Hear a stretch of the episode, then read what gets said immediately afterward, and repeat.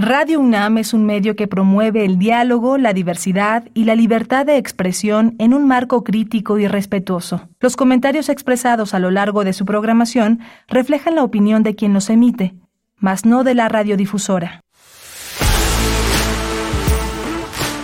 Radio UNAM presenta Prisma RU. Una mirada universitaria sobre los acontecimientos actuales. Prisma RU. Relatamos al mundo.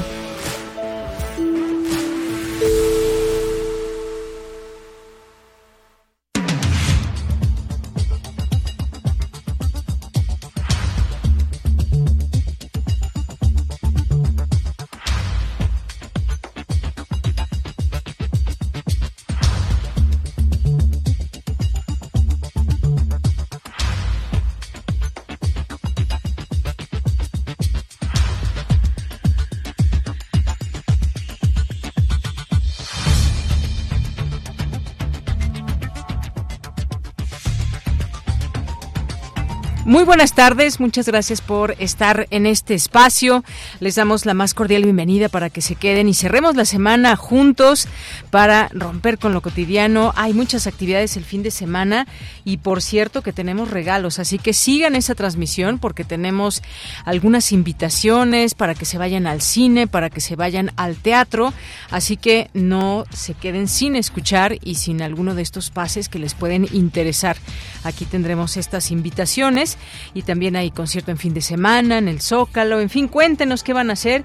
Y también recuerden que hoy es viernes de complacencias, así que yo ya me voy a apuntar con una si no llegan rápido algunas complacencias y voy a pedir mano en todo esto, así que eh, mándenos sus comentarios, y mándenos también sus propuestas musicales. Pues este día vamos a tener aquí al maestro Ricardo Miranda, quien nos va a platicar de estos conversatorios que se han dado en la Cámara de Diputados, convocados por Morena sobre participación ciudadana para elegir a los ministros de la Corte. Eso por una parte, vamos a ver, ya escuchamos aquí durante la semana algunas de estas palabras que han tenido algunos, eh, algunos de los participantes y vamos a tener también después una invitación para el Seminario Economía de la Salud con el objetivo de contribuir al análisis de la economía de la salud desde diferentes enfoques y metodologías. Vamos a tener aquí al director del Instituto de Investigaciones Económicas, quien es coordinador del seminario, el doctor Armando Sánchez. Y luego en nuestra segunda hora vamos a tener una, una entrevista con el doctor José Luis Jiménez Galán, hay una oferta que se da desde la Universidad del Mar y su impacto sobre el desarrollo sostenible regional. Esta universidad que se encuentra allá en Tamaulipas y siempre importante hacer estas sinergias con otros eh, con otras universidades. Vamos a tener corriente alterna, vamos a tener también a, Dulce Wet y su melomanía RU, así que no se pierdan esta emisión de hoy. Nuestras redes sociales arroba Prisma RU en Twitter y Prisma RU en Facebook. Mi nombre es Deyanira Morán, a nombre de todo el equipo, tengan buena tarde y desde aquí relatamos al mundo.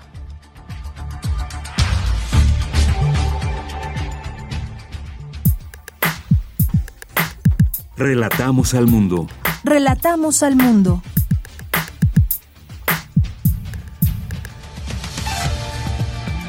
Una de la tarde con siete minutos en este día 2 de junio en la información universitaria. Importante que todos los mexicanos estén informados sobre su salud mental. Por ello, la UNAM lleva a las instalaciones del metro la exposición El Diccionario de las Emociones. Un diccionario del cual le hemos platicado ya en algún momento en este espacio, así que muchos de ustedes quizás ya lo conozcan. Con la mesa Originalidad y Ética inician las mesas redondas sobre el plagio académico organizadas por el Instituto de Investigaciones Sociales. Analizan en la obra Feminismos, Justicias y Derechos frente al neoliberalismo aportes para la reflexión crítica, las acciones del movimiento feminista en los últimos años. En la Casa Universitaria del Libro inauguran el mes del orgullo Puma. En la primera actividad conversan con el artista Daniel Arzola sobre el artivismo. En la información nacional, el Instituto Nacional Electoral aseguró que existen las condiciones necesarias para las elecciones en el Estado de México y Coahuila. Escuchemos a la consejera presidenta Guadalupe Tadei El llamado a las y los coahuilenses y mexiquenses es a ejercer su derecho a votar en paz, de manera libre e informada, por la opción de su preferencia. El voto es la mejor herramienta para que sus voces sean escuchadas y formen parte de las decisiones que afectan el presente y el futuro de sus estados. Las consejeras y los consejeros hacemos un llamado a los actores políticos a cumplir con la ley y actuar con prudencia y responsabilidad. Esto implica esperar el veredicto de las y los ciudadanos en las urnas, el cual será dado a conocer por cada instituto electoral local. Por su parte, el presidente Andrés Manuel López Obrador urgió a la ciudadanía a que el próximo 4 de junio se lleve a cabo en paz la jornada electoral en el Estado de México y en Coahuila.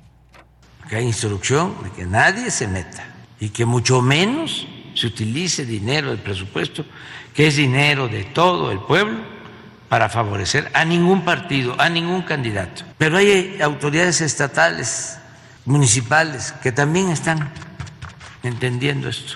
Se va avanzando y hay que dejar en libertad a la gente. Y no pensar que el pueblo es menor de edad. El pueblo es sabio, sabe muy bien lo que le conviene y lo que no le conviene. Además, el presidente Andrés Manuel López Obrador anunció que el próximo lunes, que se cumplen 14 años del incendio en la guardería ABC, el gobierno federal presentará un informe para dar cuenta de los resultados de las investigaciones. La Bolsa Mexicana de Valores suspendió la cotización de TV Azteca por no entregar la información financiera del primer trimestre del año. Y en la información internacional, el secretario de Estado de la Casa Blanca, Anthony Blinken, afirmó que el presidente ruso, Vladimir Putin, cometió un error estratégico al lanzar la guerra. Aseguró que Rusia está ahora internacionalmente más aislada, tanto en lo económico como en lo político. Hoy en la UNAM, ¿qué hacer? ¿Qué escuchar? ¿Y a dónde ir? Te recomendamos las funciones del proyecto Más allá de un plan, a cargo de la Compañía Juvenil de Danza Contemporánea de la UNAM. Las funciones se llevarán a cabo del 2 al 4 de junio, los días viernes y sábado en punto de las 19 horas y el domingo a las 18 horas en el Salón de Danza UNAM. La entrada es libre y el aforo limitado. Todos los viernes tienes una cita con Foro Sonodoc 2022, serie compilada por el Foro de Documental Sonoro en Español, fundado por un grupo de profesionales de la radio para producir, difundir y capacitar en torno a este innovador género radiofónico. El programa de hoy viernes 2 de junio se titula Retorno al Nido, de la documentalista española Laura Romero.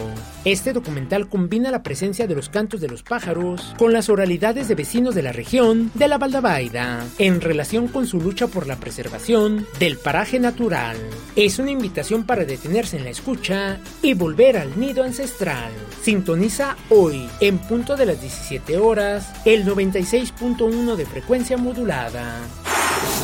Recuerda que hoy se lleva a cabo el primer festival ciclista, La Fuga y el Pedal, por una movilidad sustentable, a través de pláticas en una biciescuela, rodadas y módulos informativos entre otras actividades, se busca fomentar el uso de la bicicleta e impulsar así una movilidad estudiantil sustentable, segura y sana. Aún estás a tiempo de asistir al primer festival ciclista, La Fuga y el Pedal, por una movilidad sustentable, que se lleva a cabo hoy en las islas de Ciudad Universitaria.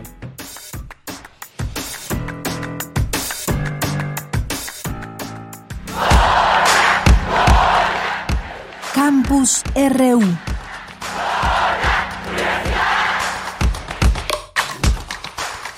Trece horas con doce minutos. Entramos a nuestro campus universitario en este en este viernes y empezamos con Dulce García. Inaugura la UNAM la exposición El Diccionario de las Emociones. ¿Qué tal, Dulce? Muy buenas tardes. Así es, Deyanira. Muy buenas tardes a ti al auditorio. Deyanira, luego del panorama ocasionado por la pandemia de COVID-19 y con el objetivo de explicar a la sociedad cuáles fueron y han sido las principales emociones que hemos experimentado en este contexto, así eh, eh, cómo se manifiestan y cómo las podemos manejar, la Coordinación de Humanidades de la UNAM, a través de la Dirección General de Divulgación de las Humanidades y la Coordinación del Programa Institucional de Tutoría de la Facultad de Psicología de la UNAM realizaron este diccionario de las emociones. Ahí la sorpresa, la tristeza, el miedo, la alegría, la ansiedad, el enojo y la melancolía eh, son algunas de las emociones que aborda el diccionario.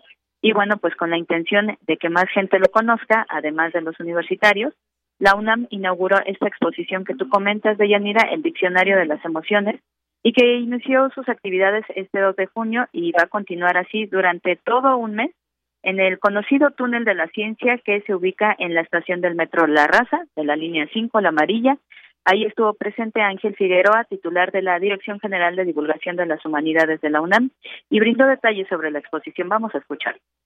Por lo pronto estará al menos un, mes en la zona del Metro de La Raza, junto al túnel de la ciencia.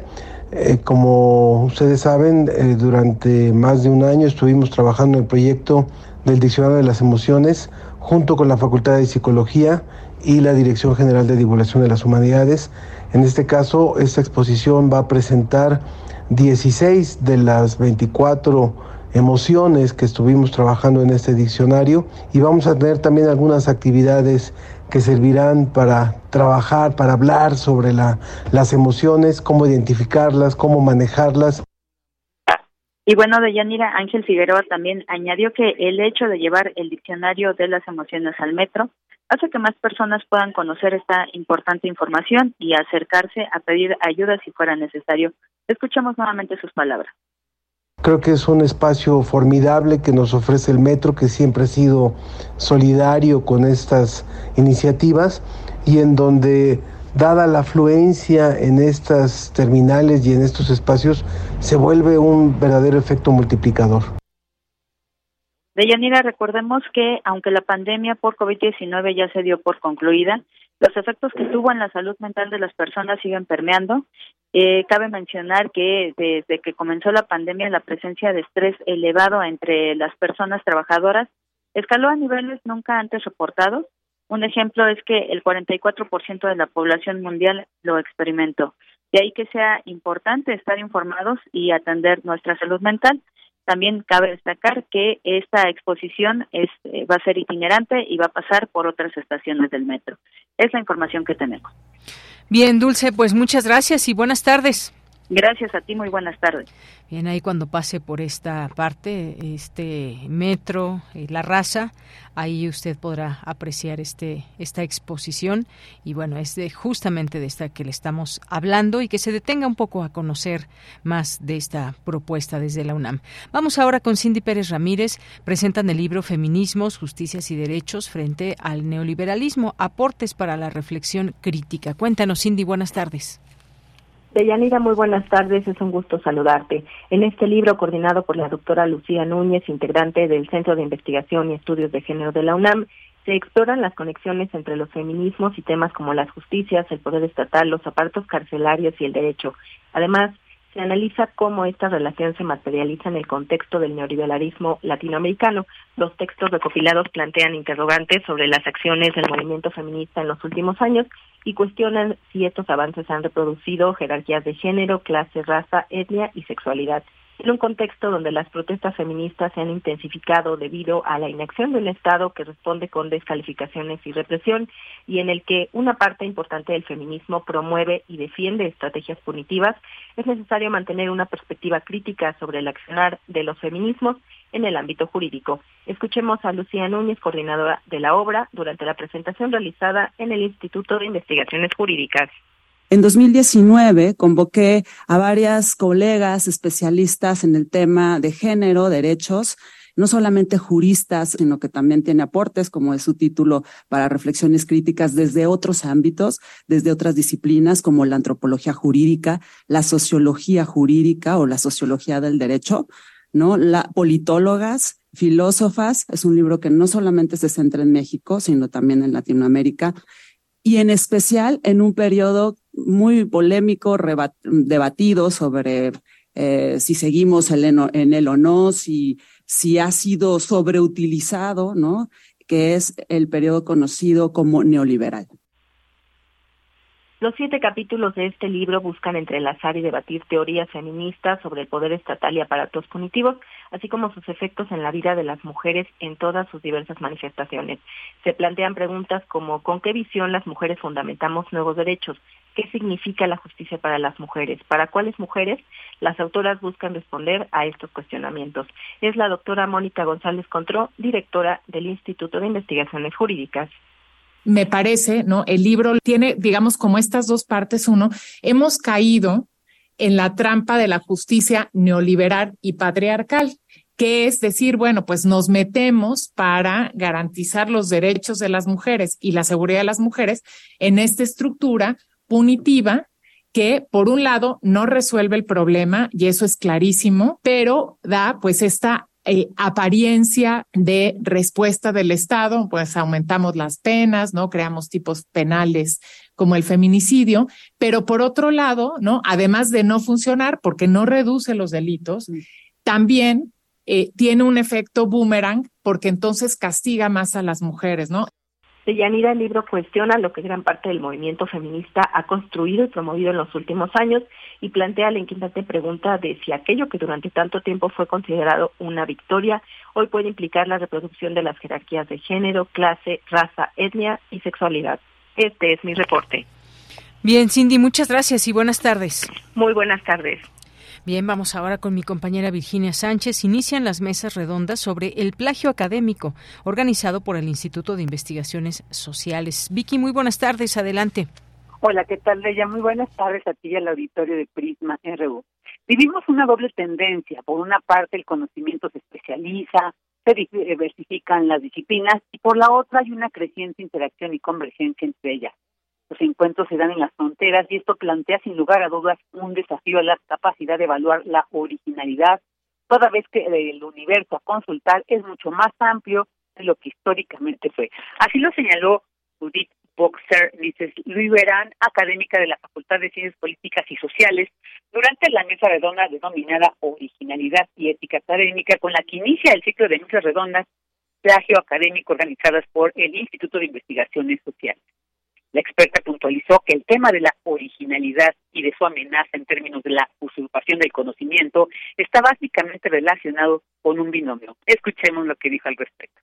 Por una parte, hay una individualización en la construcción del conocimiento y por otra parte, el conocimiento tiene un carácter colectivo. Cuando digo conocimiento, es conocimiento científico que estamos viendo y que entre uno y otro, entre el desafío de la responsabilidad individual y el carácter colectivo, emerge el tema de una cultura ética, de una ética de la investigación como mediación. Esto que hablo de un carácter colectivo es porque el aporte original de todo investigador forma parte de una cadena de conocimientos acumulativo y dialógico que se da en términos de continuidad y ruptura, pero ciertamente como continuidad.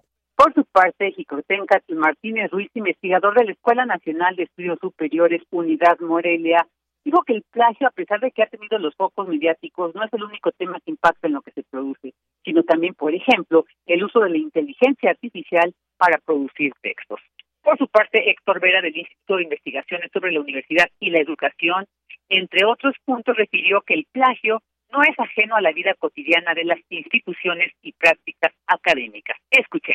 Presentar el trabajo de otros como trabajo propio es algo muy cotidiano en nuestro medio. Usualmente nos enfocamos en los casos más vistosos, usualmente castigamos a los más vulnerables, pero mientras más avanza una trayectoria individual, más se va reproduciendo el utilizar el trabajo de otros y presentarlos y darle crédito. Los investigadores empiezan a tener ayudantes de investigación que hacen trabajo para un artículo y luego no son coautores de los libros o de los artículos. Las personas empiezan a adquirir responsabilidades institucionales al mismo tiempo que siguen teniendo responsabilidades docentes y cada vez mientras más avanza esa carrera, quienes buscan esa trayectoria más como funcionarios, más dan sus clases los adjuntos, por ejemplo, y casi nunca se llevan el crédito. En el currículum de los funcionarios académicos nunca dice, di esta clase, pero 45% de las sesiones las hizo el adjunto y calificó todos los trabajos. Queda invisibilizado el trabajo de los otros.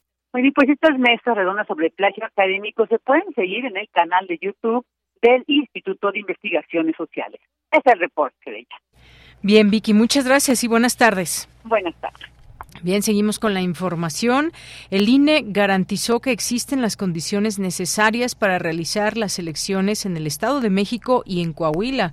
Recordemos que este fin de semana, el domingo, se llevarán a cabo elecciones en estos dos estados. Ya lo comentaremos el próximo lunes, pero por lo pronto esto es lo que garantiza el INE, que existen las condiciones necesarias para que se lleven en paz, esperemos, estas elecciones en ambos estados. Luis Fernando Jarillo nos tiene la información. Luis, adelante, buenas tardes. Buenas tardes, de Yanira, a ti al auditorio.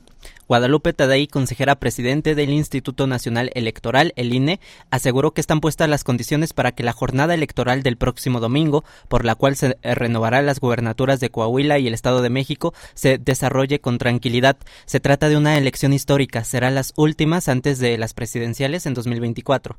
15 millones 31 mil 650 personas podrán emitir su voto de manera libre en algunas de las 24 mil 480 casillas que se instalarán en ambas entidades. Escuchemos parte de lo que dijo la consejera presidente.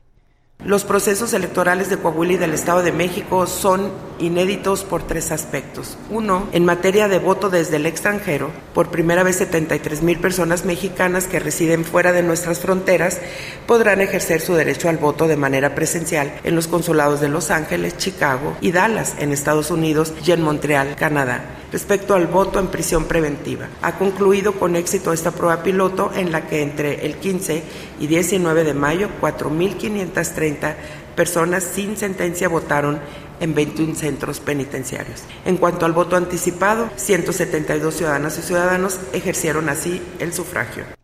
Bueno, y en un pronunciamiento de, las seis consejeras y los cinco consejeros del INE, a los actores políticos a respetar la veda eh, electoral de los seis días previos a la jornada, eh, eh, a respetar la voluntad ciudadana expresada en las urnas y a aguardar los resultados oficiales. La consejera presidenta dijo que al inicio de la llamada jornada de reflexión previa a las elecciones, todo está dispuesto, pese que hay nombramientos que faltan por realizarse dentro del Instituto Electoral. La presidenta de línea señaló que la estructura está desde su llegada, que no se ha parado en ningún momento y que así seguirá avanzando.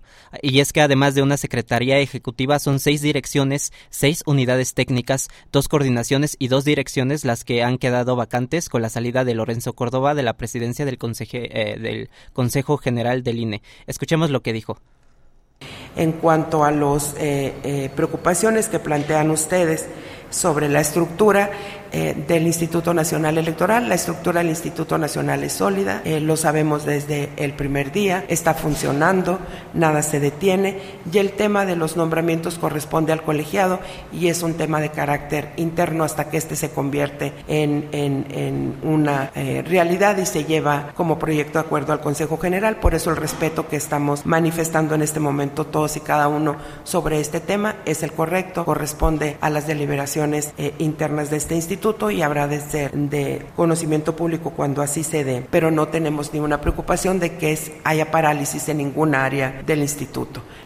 Y bueno, por su parte, la consejera Daniela Rabel explicó que la Corte otorgó una suspensión al INE respecto a la aplicación del Plan B de reforma electoral, que incluso llevó al instituto a suspender los trabajos que ya había iniciado para la implementación de la reforma, eh, de la reforma electoral y esperan a que los ministros resuelvan su constitucionalidad para llevarlo a cabo. Al respecto, esto fue lo que dijo Guadalupe Tadei, consejera presidenta del INE.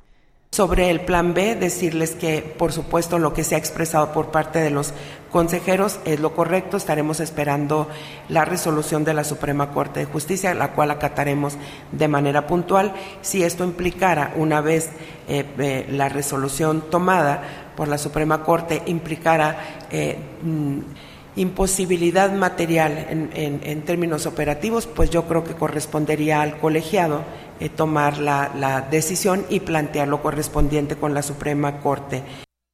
Y bueno, el presidente Andrés Manuel López Obrador dijo esta mañana, pese a la veda electoral, que está contento de cara, de cara a las elecciones de 2024, pues afirma que habrá continuidad del proyecto de la cuarta transformación, eh, que todos los candidatos parecen, aparecen en los primeros lugares de las encuestas. Estas fueron sus palabras. Yo estoy muy contento porque el proceso que viene, está garantizada la continuidad porque quienes eh, aparecen en los primeros lugares en las encuestas, todos son gentes este, serias, responsables. Y eso, pues lo que indica es que la gente, pues está muy informada y son los que van a decidir.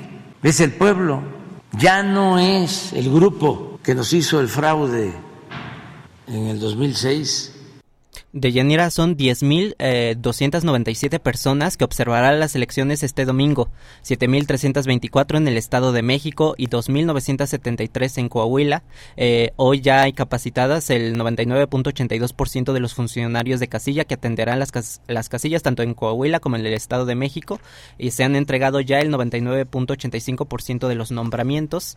Eh, el Instituto Nacional Electoral a través de la Comisión de Quejas y Denuncias estará muy al pendiente para actuar en lo inmediato sobre cualquier circunstancia que pueda llegar a ocurrir. Este es mi reporte. Bien, pues muchísimas gracias Luis Fernando Jarillo y gracias por esta nota, una de tantas que a lo largo de esto de este año estuviste con nosotros. Recuerdo llegaste un poco antes de nuestro sexto aniversario, te quedaste durante todo este año y pues gracias por tu profesionalismo, por tu entrega en este espacio, el público también que siempre también hacía estos comentarios. Muchas gracias, te deseamos lo mejor.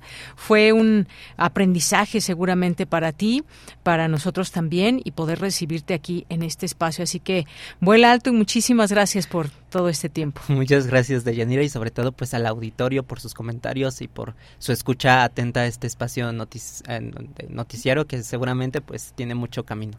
Claro que sí, ya te escucharemos en algún otro medio. Hasta luego. Gracias, muy buenas tardes. Un abrazo a nuestro compañero Luis Fernando Jarillo, que a lo largo de este año estuvo aquí en Prisma RU haciendo su servicio social, sus prácticas profesionales, que ya escucharon, fue parte de, esta, de estas notas y de estas investigaciones que, que hubo aquí en Prisma RU. Gracias, Luis. Bien, pues continuamos. Queremos escuchar tu voz. Síguenos en nuestras redes sociales. En Facebook como Prisma RU y en Twitter como arroba PrismaRU.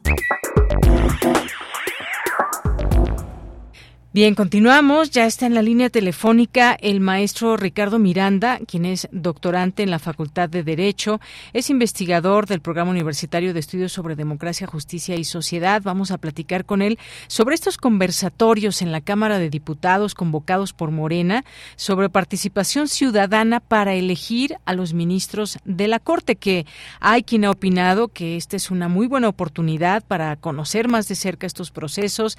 Hay quien no está de acuerdo pero platiquemos qué, qué, se ha, qué ha pasado también a través de estos conversatorios. Maestro, bienvenido, buenas tardes. ¿Qué tal, Deyanira? Buenas tardes, ¿cómo estás? Un gusto estar contigo y todo bien. Muy bien, muchas gracias, maestro Ricardo. Pues preguntarle cómo ha visto, cómo ha dado seguimiento a estos conversatorios.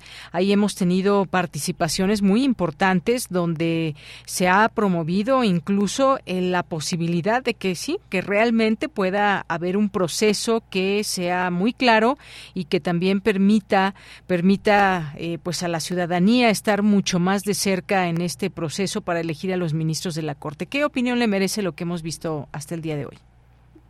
Sí, pues mira, en primer lugar, a mí me gustaría señalar que, celebro que se, que se esté realizando estos conversatorios, que este tema haya se esté tomando con, con relativa seriedad y no, no haya quedado solo en una idea, digamos, al aire del Ejecutivo, ¿no? Si, si recuerdas, nosotros hemos incluso hablado en, en este espacio, en otras oportunidades, precisamente sobre este tema, el problema de fondo en las democracias constitucionales actuales, que ha generado cierta deslegitimación del Poder Judicial en particular y en más grande escala del Estado mismo, de la democracia misma, es pues que los jueces han adquirido un poder decisorio en última instancia. Ellos resuelven, sobre todo los tribunales constitucionales, me refiero en específico, pues las diversas controversias que se dan entre los poderes o entre el gobierno en turno y la oposición y eso pues genera desde luego pues disputas políticas de muy diversa índole. Pero siempre hay un última una última institución el Tribunal Constitucional que tiene la última palabra. Y pues en este gobierno ha quedado muy claro digamos esas rispideces o problemas que pueden generarse con este tipo de diseño. Entonces yo creo que sí se debe de revisar el diseño constitucional actual en donde los ministros tienen la última palabra sobre la constitucionalidad de las normas, sobre ciertos actos de autoridad, etcétera, ¿no? Eh, entonces eso por un lado, celebrar que se esté debatiendo este tema, que es un tema que digamos no estuvo durante mucho tiempo en la palestra y que desde la academia se ha señalado eh, eh, como un tema que se tiene que abordar y discutir de manera seria. En segundo lugar, eh, pues me, me, me, congratulo también de que se esté citando a diversos juristas importantes eh, de nuestro país con oposiciones, con puntos de vista eh, relativamente opuestos, ¿no? Eh, por ejemplo, allá ya estuvieron Jaime Cárdenas, Diego Valadez, Rodríguez Lozano, Mónica González Contro, entre otros, y queda muy claro que tienen algunos puntos de diferencia, ¿no? sobre todo, me parece que quedan muy claras las dos posturas, en el sentido de que hay un, hay un grupo de abogados y abogadas, que me parece de hecho el hegemónico, que no está a favor de, de, este proceso, ¿no? De que se puedan elegir a los jueces de manera directa por parte de la ciudadanía y un grupo minoritario, pero que también ha llevado esa voz, eh, esa postura de que sí está a favor de esa elección, señalando distintos eh, lo que a su parecer podrían ser distintos problemas o beneficios de esta propuesta, ¿no? Eh, sin embargo, yo creo que hace falta poner en la discusión también sobre la mesa eh, una perspectiva histórica. La, función jurisdiccional es una función relativamente moderna, no, no tiene mucho tiempo nuestra historia eh, como Estado moderno.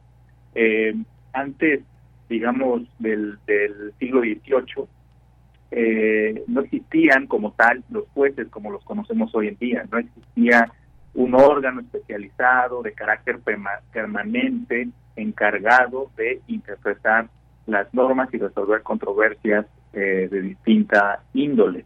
Antes lo que se tenía era que eh, no había un tercero imparcial, que en teoría deben ser los jueces, sino que las partes, el quejoso, el ofendido, y el que lo, lo ofendió resolvían de manera directa sus diferencias. Eso con el, nacimiento de las democracias modernas y el establecimiento de los estados modernos eh, se vio como algo eh, irracional, como algo que no debería de ser, porque supuestamente cada una de las partes nunca va a poder llegar a un acuerdo y por lo tanto se necesita la introducción de un tercero. Y de hecho está en todas las democracias modernas hoy en día en nuestra constitución aparece también la, la idea de, de, que las personas se puedan hacer justicia por propia mano. De hecho, está muy desacreditada esa idea, ¿no? Que las partes puedan resolver sus controversias de manera directa. Y en caso de conflictos tienen incluso la obligación de acudir ante los tribunales eh, para dirimir esos, esos conflictos. Entonces, yo creo que aquí se abre una nueva oportunidad para no solo repensar el método de selección de los jueces, sino en última instancia también repensar eh, pues la, la, la, idea de la función jurisdiccional de manera completa, pues porque, por ejemplo, también en estos conservatorios el doctor Diego Balas decía que incluso aunque se cambie el método de selección, el problema de la justicia no se resuelve de fondo.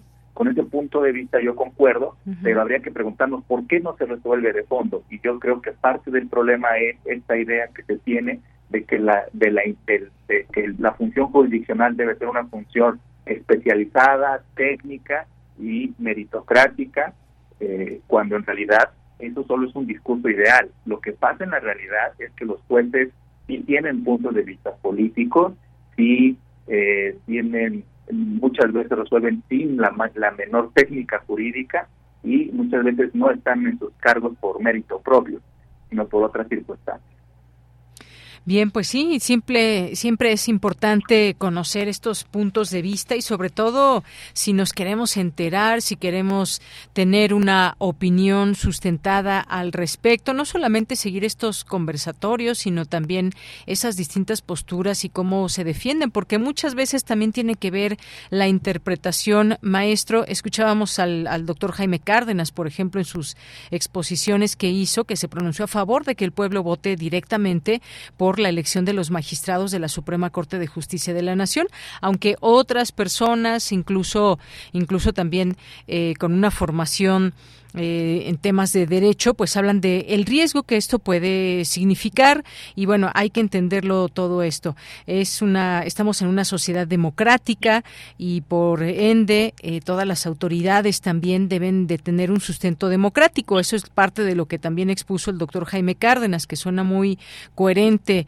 o congruente esto de tener un sustento democrático y que además decía, pues está contenido en el artículo 39 de la Constitución. Así que, pues este tema es muy importante de comprenderlo, sobre todo, maestro.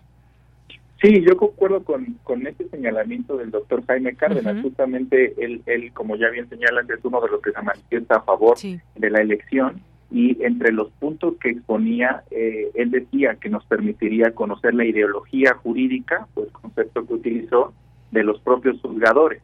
Y eso a mí me parece relevantísimo justamente para saber la población o, la ciudadanía en general qué, qué tipo de jueces queremos, qué, ideas tienen eh, para, resolver las, las controversias en los tribunales. Porque mucho se tiene esta noción de que las cosas se resuelven conforme a la ley, las cosas se tienen que resolver, las controversias conforme a lo marcado en la Constitución. Es de eso se trata el Estado de Derecho, se nos dice de una manera un tanto, digamos, idealista, ¿no?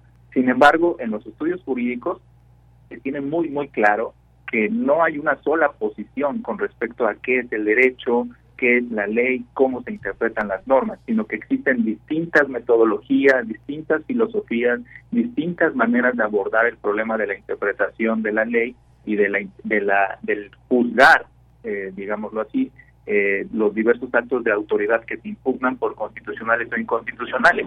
Existen posturas que dicen que todo se resuelve solamente, se tiene que resolver solamente con lo explícitamente contemplado en la ley. Existen otras posturas que dicen que eh, no basta con lo que está explícitamente contemplado en la ley porque la ley no puede contemplar todos los casos y entonces en ese en estos casos donde no, no hay supuestos explícitos en la ley se tienen que acudir a lo que se suele llamar principios generales del derecho o a una interpretación armónica, sistemática y funcional de las normas en su conjunto, etcétera. Entonces, es eh, eh, la ideología jurídica es justamente un punto central que cada juez y, y, todos los estudiantes que pasaron por alguna licenciatura de derecho relativamente lo saben, es una cuestión eh, que, que, que se sabe o no se sabe muchas veces, pero, pero digamos de manera inconsciente está ahí, cómo uno entiende el derecho, cómo uno lo puede interpretar y aplicar de manera más flexible, de manera más rígida, de manera vinculada con la moral, con una argumentación garantista, aplicando tratados internacionales o no aplicando tratados internacionales. Todas esas son distintas metodologías que un juzgador, cuando uno va revisando sus decisiones, se da cuenta la manera en que entiende el derecho y la manera en que pues aplica ese entendimiento del derecho a casos concretos. Entonces, justamente una de las ventajas, me parece, de la elección de jueces eh, eh, constitucionales, sobre todo, es saber eso, ¿no? Que ellos puedan decirnos abiertamente a la ciudadanía antes de tomar posesión de su cargo qué entienden, cómo entienden el derecho, cómo entienden los derechos humanos, cómo aplicarían ciertas normas a casos concretos. Entonces, yo creo que este también es una oportunidad de oro para tirar por la borda de una vez la idea de que hay una sola manera de aplicar el derecho, de que hay una sola manera de interpretar la ley, cuando en realidad, reitero, en los estudios jurídicos, y esto es de décadas, eh, existe relevante y abundante literatura que nos muestran que no hay un único método de entender la ley, sino que son muy distintos y muy variados y dependen en última instancia de los intereses democráticos o no democráticos, políticos o económicos, o la manera en que entendemos la justicia y que queremos eh, aplicar en una sociedad determinada. Así es, y bueno, pues ya veremos qué pasa con todo esto, porque, y todo esto comenzó, mencionarlo, maestro, con esta, digamos, este enfrentamiento que se ha dado en últimas fechas entre el Ejecutivo y el Poder Judicial, justamente. Eh, hay que decir también algo que comentaba al respecto el doctor Jaime Cárdenas, eh, que dice que lo que hace el legislador es revisado por el Poder Judicial, que define el alcance de los derechos humanos, el alcance de los principios democráticos y también dice hasta dónde llega el derecho, que se trata de un poder inmenso que tiene el Poder Judicial y en particular la Suprema Corte de Justicia de la Nación. Ahora, pues digamos que está en la mesa este tema por cuestiones que se han visto y que si pudiéramos, eh, digamos, eh, juzgar de una manera muy práctica, muy fácil, pues quizás no entenderíamos algunos algunos fallos que ha dado la Corte, pero lo que tenemos que entender también son estos procesos por los cuales o los cuales analiza la Corte, no solamente es estar a favor o en contra del Ejecutivo, del Poder Judicial, acaba de haber una marcha el domingo pasado de que la Corte no se toca. Y bueno, todo esto que también deviene de un tema eh, político, Sí, completamente de acuerdo. como también ya lo hemos platicado en el pasado, la función de las Cortes, tal como está en el diseño constitucional de los estados democráticos modernos, es una función estructuralmente política. Por lo que decía al principio, ellos resuelven controversias eh, políticas. Y entonces cuando en última instancia tú resuelves una controversia política, te decantas de uno u otro de los lados de la controversia. Entonces, pues inevitablemente eh, por diseño constitucional, las Cortes juegan ese papel.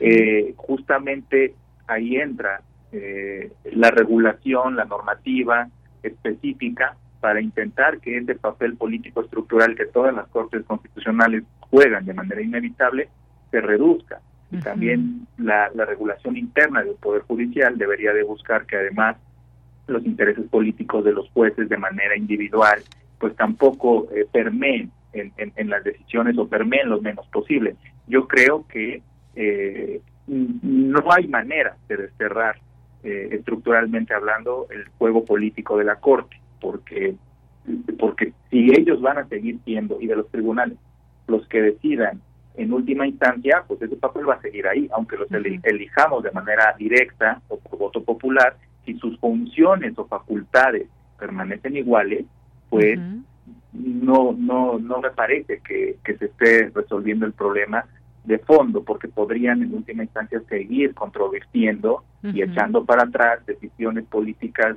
por ejemplo, del titular del Ejecutivo, que sí tiene un respaldo eh, democrático y más bien ahora se le estaría respaldando al, a los poderes judicial, al poder judicial también con un respaldo democrático directo, porque actualmente hoy la defensa o la crítica, la defensa del Ejecutivo y la crítica a la Suprema Corte es que ellos no son electos democráticamente. Pero si la Suprema Corte de Justicia es electa democráticamente y también el titular del Poder Ejecutivo y los representantes del Legislativo y todos son electos democráticamente de manera directa, pero la función constitucional, el diseño institucional de la Suprema Corte sigue teniendo las mismas facultades, pues en realidad se le estará dando una nueva, digamos, cara o protección a la Corte para eh, con mayor autoridad eh, pueda defender sus decisiones. Eh, entonces también es un, un, tema que hay que pensar, no solo el, la selección de los jueces y las juezas que integran nuestro máximo tribunal, sino las facultades que en última instancia tienen. Un poco lo decía también en estos conversatorios el doctor Diego Valadez, cuando decía que no es que la Corte esté, digo, yo, yo, yo este, no estoy del todo de acuerdo con ello, como ya lo hemos comentado, pero decía algo así como que la, no es que la Corte quiera estar en contra del gobierno, sino que es que, pero sí hay algo de razón desde luego en ese razonamiento, sino es que hemos construido ciertas herramientas jurídicas como el juicio de amparo, decía el doctor Valadez, que tienen esos efectos. Y sí, en efecto, pero si cuando uno tramita un juicio de amparo, una controversia constitucional, el efecto es suspender una decisión, un decreto o un acto de autoridad, pues eso ya no ya no está digamos en el ánimo o la voluntad o más bien aunque pueda estar en el ánimo o la voluntad de los ministros pues es una facultad legal otorgada por las propias leyes y por, y la, por la propia constitución. Entonces también además del método de selección yo creo que se tiene que repensar eh, como lo he señalado, la reingeniería constitucional y las facultades y eh, maneras en que se decide en la Suprema Corte. Muy bien, bueno, pues seguiremos en este tema, sin duda alguna. Ahí había algunas propuestas que se van haciendo, entre ellas la de la de Jaime Cárdenas, que podría ser organizado, dice, para elegir a los ministros eh, por las principales universidades públicas del país, o se podría escoger el método eh, que se tiene en la Cámara de Diputados. En fin, algo que seguiremos ahí discutiendo. Eh, por otra parte, está este adjetivo del sistema presidencialista que promovido, dice, por las alianzas del PRI-PAN desde 1900 94 y hasta 2018 porque había un acuerdo con el partido en el gobierno para realizar muchas reformas legales y constitucionales. No podemos estar absortos del pasado, pero ya lo seguiremos platicando, maestro. Por lo pronto, muchas gracias por estar aquí. No, muchas gracias a ti, Yanira. Y si me permites un último mensajito, yo nada más, este, aprovechando el tema, digamos, de coyuntura que ya se este domingo hay elecciones en el Estado de México, en el, desde el PUEC, el Programa Universitario de Estudios de Democracia sobre Democracia, Justicia y Sociedad, hemos abierto una plataforma para denunciar delitos electorales, entonces aquellos interesados que, que, vean o que sufran algún delito electoral lo pueden denunciar por medio de nuestra plataforma y también eh, hemos creado unos reportes de un observatorio electoral que creamos también en el PUEC, donde analizamos el papel de los medios de comunicación en la elección del Estado de México. Entonces, para aquellos y aquellas interesadas, pueden echarle un ojo a esto. Claro que gracias por la invitación. Pues muchas gracias. Ahí estaremos checando y, por supuesto, hablando del tema. Gracias, maestro Ricardo Miranda. Hasta luego. Hasta luego. Buenas tardes. Continuamos. Buenas tardes. Prisma RU. Relatamos al mundo. Y ya está listo el doctor Armando Sánchez Vargas, quien es director del Instituto de Investigaciones Económicas de la UNAM y coordinador del seminario Economía de la Salud. ¿Qué tal, doctor Armando? Muy buenas tardes, bienvenido. Muy buenas tardes, un saludo a todo el auditorio. Eh, gracias, doctor. Pues cuéntenos sobre este seminario Economía de la Salud, retos y desafíos en la era post-COVID. Sí, mira, este es el primer seminario de, de la Unidad de Economía de la Salud del Instituto que acabamos de inaugurar hace unos dos años. Este y estamos trabajando con este tema porque es de extrema importancia para no solo para México sino a nivel internacional. Todos sabemos que la salud está vinculada con la economía con la sociedad con la desigualdad con diferentes temas y lo que esperamos es que este seminario arroje conocimiento y resultados que sean interesantes no solo para los estudiantes, sino también para los profesionales y de la salud en México y, pues a nivel internacional. El seminario eh, tiene el título de Retos y Desafíos en la Salud en la era post-COVID.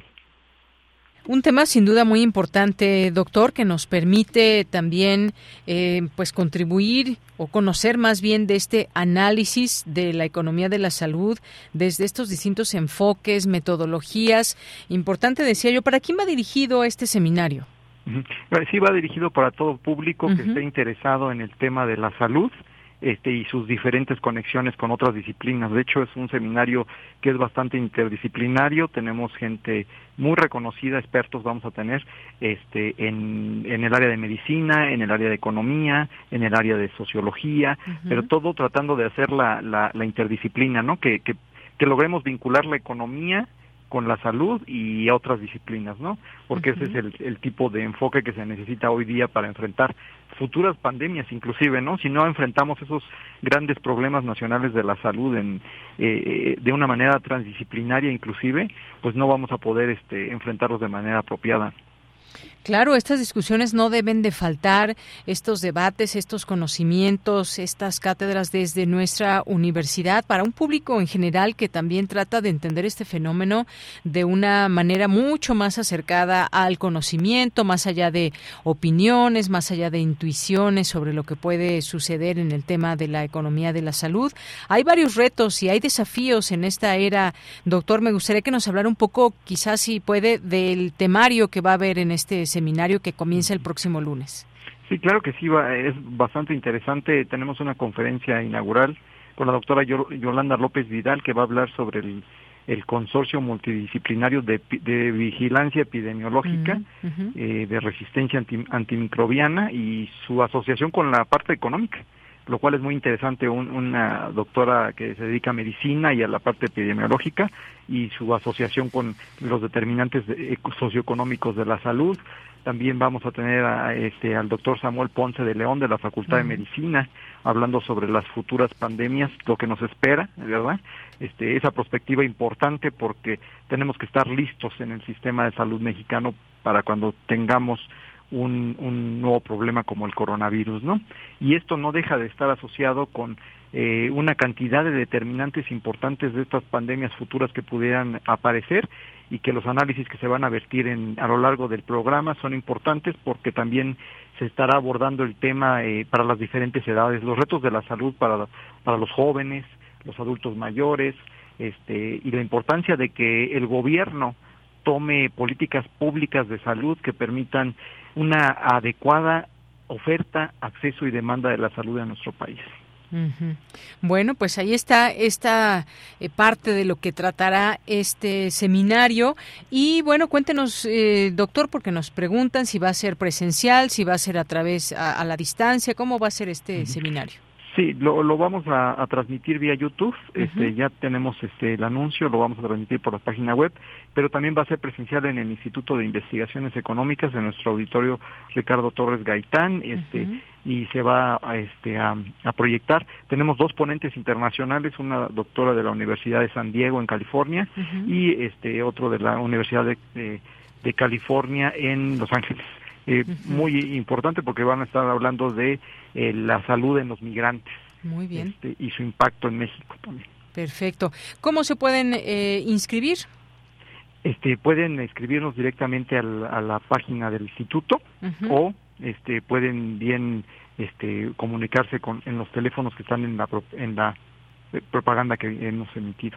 Muy bien, y que por supuesto que bueno que usted lo menciona porque la tenemos ya en nuestras redes sociales para que puedan ver el nombre de este seminario y cómo pueden acceder a su inscripción de ser de su interés y ya con esto que usted nos acerca, que creo que se vuelve muy interesante esta, esta propuesta en estos tiempos, hablar de economía de la salud con estos objetivos y con este enfoque. Pues doctor Armando Sánchez Vargas, muchas gracias por estar aquí en Prisma RU e invitar a este seminario.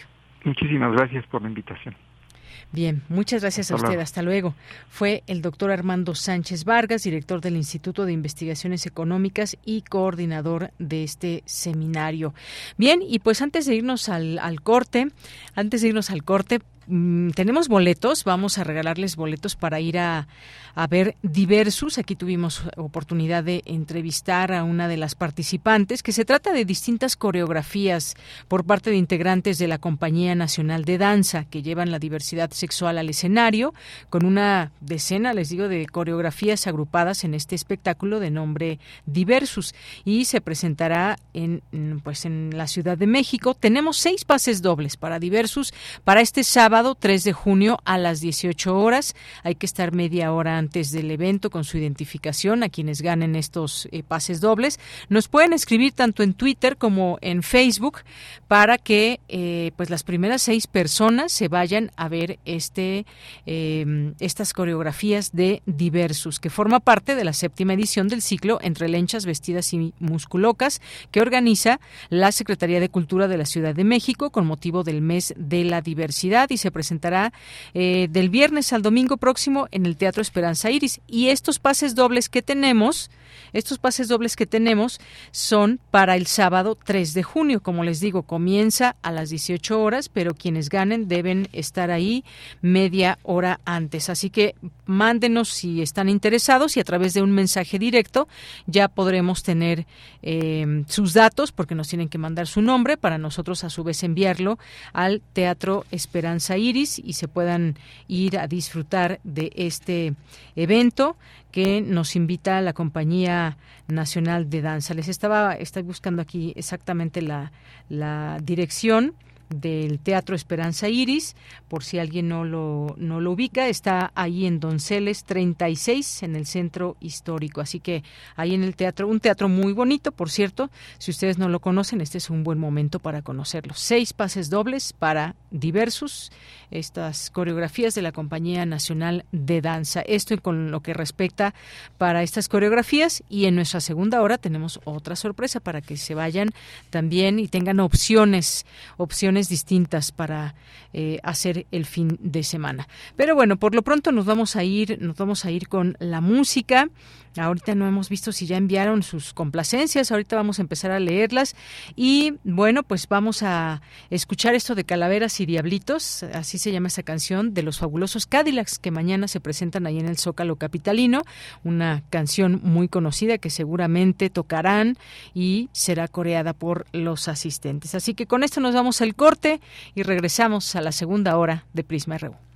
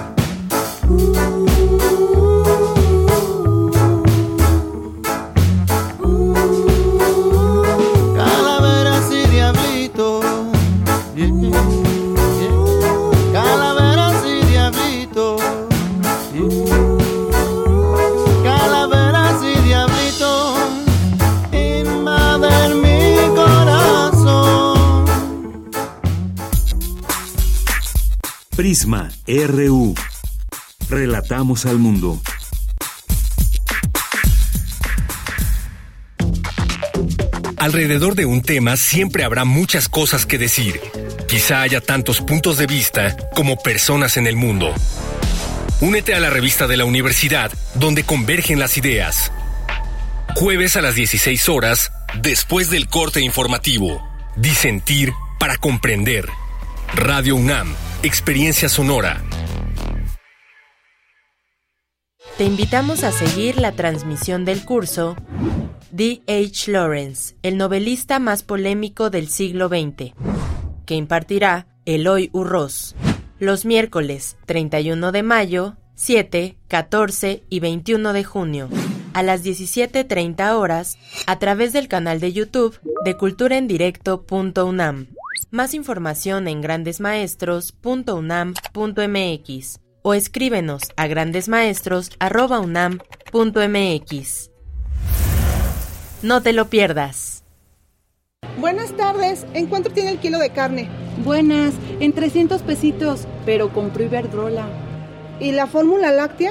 250 pesos, pero nacionalizó litio. ¿Y el huevo? En 60 pero construyó un aeropuerto que nadie utiliza. Bueno, ya, ya, señora. ¿Y eso de qué me sirve si no me alcanza para nada? Pues se va a quedar con hambre, pero al menos ya tiene otros datos. No podemos vivir de otros datos. PRD. Si no quieres quedar peor que una piedra, mejor no consumas crack o piedra. Consumirla daña tu cerebro y tu corazón, causando ansiedad y paranoia. Ahora el narco le añade fentanilo para engancharte desde la primera vez. Y el fentanilo mata. No te arriesgues. Si necesitas ayuda, llama a la línea de la vida 800-911-2000. Secretaría de Gobernación. Cultura UNAM y el Museo Universitario del Chopo te invitan a desnudar el pasado en la exposición El cuerpo es más grande que la historia, de Noé Martínez. La verdad oculta en torno a la esclavitud en México durante la época virreinal. Toda la investigación empieza a volverse necesaria para mí a partir de una serie de sueños recurrentes donde yo me veía adentro de un barco de esclavos. El cuerpo es más grande que la historia.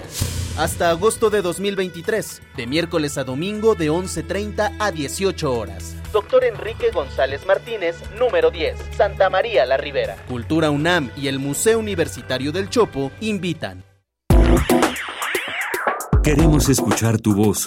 Síguenos en nuestras redes sociales. En Facebook como Prisma RU y en Twitter como arroba PrismaRU.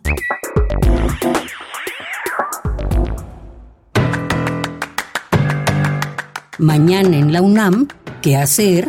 ¿Qué escuchar? ¿Y a dónde ir? No te puedes perder el programa especial de la serie Hocus Pocus, radio revista cultural dirigida al público infantil que aborda temas de interés del mundo que lo rodea, fomentando la imaginación y la creatividad sonora. Mañana sábado 3 de junio, Hocus Pocus celebra su séptimo aniversario, por lo que el programa tendrá una duración de dos horas y se transmitirá en vivo desde la sala Julián Carrillo de Radio UNAM. Todas y todos los pequeños de casa están invitados a asistir a nuestras instalaciones, o si lo prefieres sigue la transmisión en vivo en punto de las 10 horas por el 96.1 de FM. Frida Rebontulet y su gabinete de curiosidades te espera mañana con un programa dedicado a Alicia Urreta en su faceta como compositora contemporánea. Descubre más acerca de la pianista, docente y gestora cultural y sintoniza mañana en punto de las 17.30 horas la frecuencia universitaria de Radio UNAM 96.1 de. En junio se celebran 156 años del nacimiento de Luigi Pirandello, escritor siliciano, gran innovador del teatro universal y premio Nobel de Literatura en 1934. Como conmemoración de esta fecha y para que su obra perviva en la memoria del público, Radio UNAM ha seleccionado cuatro piezas cortas de su autoría para ofrecer al público radioescucha a lo largo del mes. Estas obras forman parte de la colección de ficción sonora de Radio UNAM, Memoria del Mundo de México 2021 de la UNESCO. Mañana sábado 3 de junio no te puedes perder el radiodrama Limas de Sicilia, adaptación de la obra de Luigi Pirandello. Teresina se ha convertido en una famosa cantante. Micucho Bonavino, el flautista de la banda de su pueblo, se cree unido a ella de por vida, pues impulsó su talento desde niña. La visita después de un concierto y se da cuenta de que el éxito los ha alejado para siempre. Sintoniza mañana en punto de las 20 horas el 96.1 de FM. Para Prisma RU, Daniel Olivares Aranda.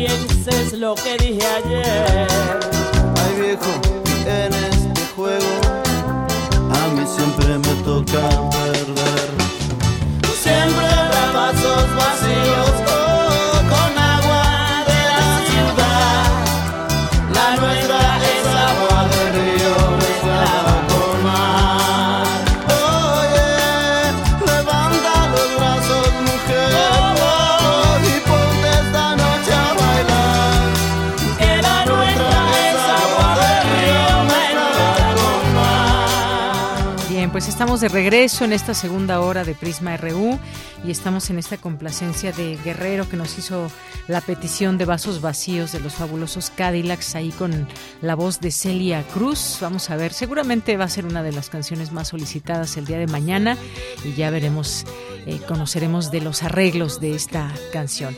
Bien, por lo pronto, pues saludos a quienes nos están escuchando en, eh, en nuestro 96.1, nuestra frecuencia modulada, y también a través de www.radio.unam.mx y las plataformas de radio a través de las cuales comúnmente nos escuchan. Gracias a todas y todos ustedes que están ahí en esta sintonía. David Castillo, muchos saludos.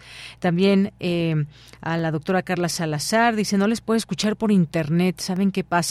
Bueno, vamos a preguntar ahorita qué está pasando en nuestra escucha por Internet, si hay algún problema, alguna situación, también si por ahí nos escuchan, eh, pues ustedes, radio escuchas en el 96.1 de FM, o si alguien más está intentando también, si nos pueden decir qué pasa, si lo logran escuchar ustedes desde su casa o no. Ahorita nosotros lo intentamos y también aquí dentro de Radio UNAM, eh, si nos está escuchando alguien, también para poder checar qué sucede en nuestra transmisión por Internet. Gracias a la doctora Carla.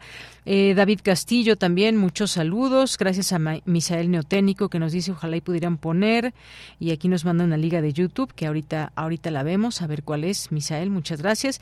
Que también nos dice durante la dictadura argentina hubo más de 30 mil desaparecidos. Algunos de ellos eran arrojados desde aviones al mar, conocidos como los vuelos de la muerte. Por eso los Cadillacs cantan ya y dolor sufrimiento de un pueblo se ahoga y se hunde en el mar. En la mar, exactamente, hay una canción que habla de ello. Gracias, Misael Neoténico. Jorge Fra, también muchos saludos. Eh, muchas eh, gracias, que también dice Misael de lujo, las colaboraciones de Luis Fernando Jarillo, aquí que lo despedíamos hace un momento y que eh, pues bueno, aquí le están llegando algunos mensajes. Muchas gracias. Caleidoscopia también, muchos saludos. Carlos Colín, eh, Guerrero también, a nuestras amigas y amigos del Instituto de Investigaciones Económicas, a Oscar Sánchez, Caleidoscopia, buena tarde. Me gustaría medir en un pase doble para diversos. Muchas gracias y abrazos. Seguramente te lo ganaste uno de estos pases, Caleidoscopia. Ya eh, más adelante nuestro compañero José Carlos nos hará llegar la lista de las y los ganadores. Mario Navarrete Real, muchos saludos por este viaje que estás haciendo entre las calles, por las calles de la Ciudad de México. Tomás Hernández, muchas gracias. Gracias también. Eh, aquí Luis Fernando contestándole a el público que le está haciendo algunos comentarios. Muchas gracias. Marco Fernández, claro que hay diversas interpretaciones del derecho, estoy de acuerdo. Eh, eso es precisamente lo que permite que existan fallos que parecen injustos, pero son legales. Gracias. Jorge Morán nos dice, estoy de acuerdo con la participación ciudadana para elegir a los ministros de la Corte, pero recordemos que durante varios años no se enseñó civismo en nuestras escuelas, provocando una terrible ignorancia en la formación política y de derecho en buena parte de la sociedad. Gracias. Oscar Sánchez nos dice, muy completa la información que brinda el maestro. Es interesante tener estos temas en la agenda y sentirlos más cercanos. Gracias, Oscar, que también nos dice que le gustaron mucho las participaciones siempre claras y objetivas de Luis Fernando. Guerrero también nos desea le desea mucho éxito. Eh, aquí Teresa Rodríguez de la Vega, muchos saludos. Eh, David Castillo Pérez, muchas gracias. Jorge, muy oportuna la exposición, el diccionario de las emociones. Solo una aclaración ya es dio por terminada la pandemia o la emergencia sanitaria como indicó en la nota. Sí, efectivamente hay que tener cuidado, como siempre, con esta y otras enfermedades que puedan estar por ahí, pero efectivamente ya esa emergencia ha terminado. Eh, Eduardo Mendoza también, que nos dice hay que ir a esta exposición del Diccionario de las Emociones. Muchas gracias. R. Guillermo también, aquí gracias por los comentarios. Nos hace aquí alusión a una foto donde la analista Denise Resser visitó a Zelensky allá en Ucrania. Muchas gracias. Eh, dice una imagen, dice más que, mm, más que mil posturas progres, nos dice. Eduardo Mendoza, queremos la selección de Deyanir este viernes. Bueno, pues ahí ya fue una, en la primera. Gracias, Eduardo. Jorge Morán Guzmán, buen viernes y mejor fin de semana para Deyanir, el equipo Radio e Internautas. Propongo escuchar Estrella de Mar con los fabulosos Cadillacs. Ahí está otra, Estrella de Mar, aquí ya escuchando nuestra producción. Juan Caso López también, muchos saludos. David Castillo, muy buenas tardes a todos. Es de complacencia, nos dice desde ayer avisaron que se sería Los Fabulosos Cadillacs, pero no avisaron cuál sería. ¿Con cuál nos sorprenderán? Hagan sus apuestas. Bueno, ahí ya van dos y seguiremos con algunas otras. Gracias. Eh, bien, Ali y Mario Navarrete también, Luis M. García, saludos, Fernanda, Alejandro Martínez, eh, gracias a nuestras amigas y amigos de Fundación UNAM. Y aquí les seguimos leyendo con todo gusto de siempre. Eh, Claudia Villegas, también muchos saludos, periodista, Rodrigo, Rodrigo Valdés, a nuestras amigas y amigos del Colegio Nacional, Gabriel eh, Baucán, muchas gracias, Ana María Vázquez, Víctor Hugo, eh, gracias a todas las personas que están por aquí escribiéndonos sus mensajes. ¿Quién más caleidoscopia? Eduardo Mendoza. Por Tuning se escucha bien. Bueno, ahí por si la doctora Carla Salazar nos estuviera escuchando, por Tuning también nos pueden escuchar. Gracias, Eduardo, por el, por el dato. Muy enriquecedoras las participaciones de Luis Fernando, nos dice caleidoscopia. Muchas gracias. Diego Flores Telles, Martelena Valencia, los escucho por radio perfectamente. Por radio, por 96.1. ¿Qué pasa en Internet? Ahorita investigamos. Gracias, Martelena. Rosario Durán dice, yo no tengo problemas por Internet. Bueno, ahí ya nos dice Rosario Durán, también que no tiene problemas. Algo está pasando quizás con su computadora. Doctora Carla, Jorge Fra, feliz fin de semana todo Prisma RU. La rata repartidora, escuchando vía internet y todo bien. Bueno, pues muchas gracias y saludos. Eh, ojalá que pueda no tenga problemas la doctora Carla para que escuche nuestra programación. Dos de la tarde con trece minutos. Continuamos. Corriente Alterna. Unidad de Investigaciones Periodísticas un espacio de la Coordinación de Difusión Cultural de la UNAM. Bueno, pues ya estamos aquí en Corriente Alterna, como todos los viernes. Recibimos aquí a alguno de los estudiantes que o la estudiante que pueda estar haciendo estas investigaciones. Y en esta ocasión recibimos con todo gusto a Luis Casillas, a quien saludo con mucho gusto ya aquí en cabina. Luis, hola. Hola, ¿qué tal, Yanira? Mucho gusto.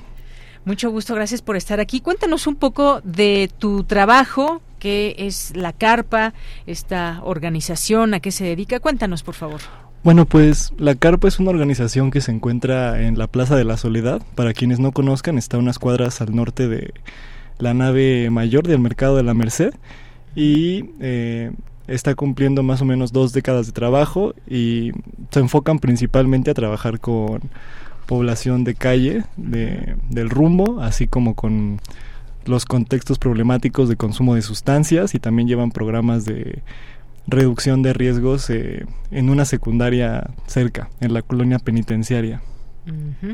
Muy bien, y entonces, bueno, a población de calle se dedican a trabajar. ¿De qué manera trabajan con ellos? ¿De qué personas estamos hablando de distintas edades?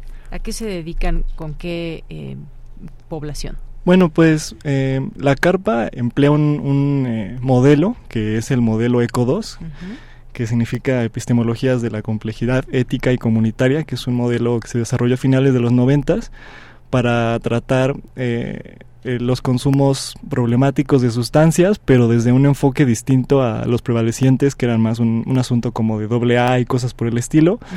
Em, este modelo ECO 2 eh, se plantea más desde una lógica más social que pretende eh, diagnosticar y ayudar a que las comunidades no produzcan el sufrimiento que hace que las personas consuman, ¿no?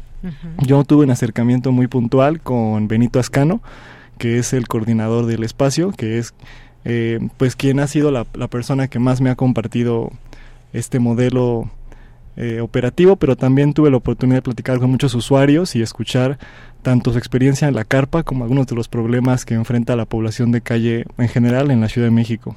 Muy bien. Luis, si te parece, vamos a escuchar ese trabajo que preparaste para que pues el público que nos esté escuchando tenga una idea de qué trata ese trabajo que además se va a poder leer ya este fin de semana a través de Corriente Alterna. Adelante.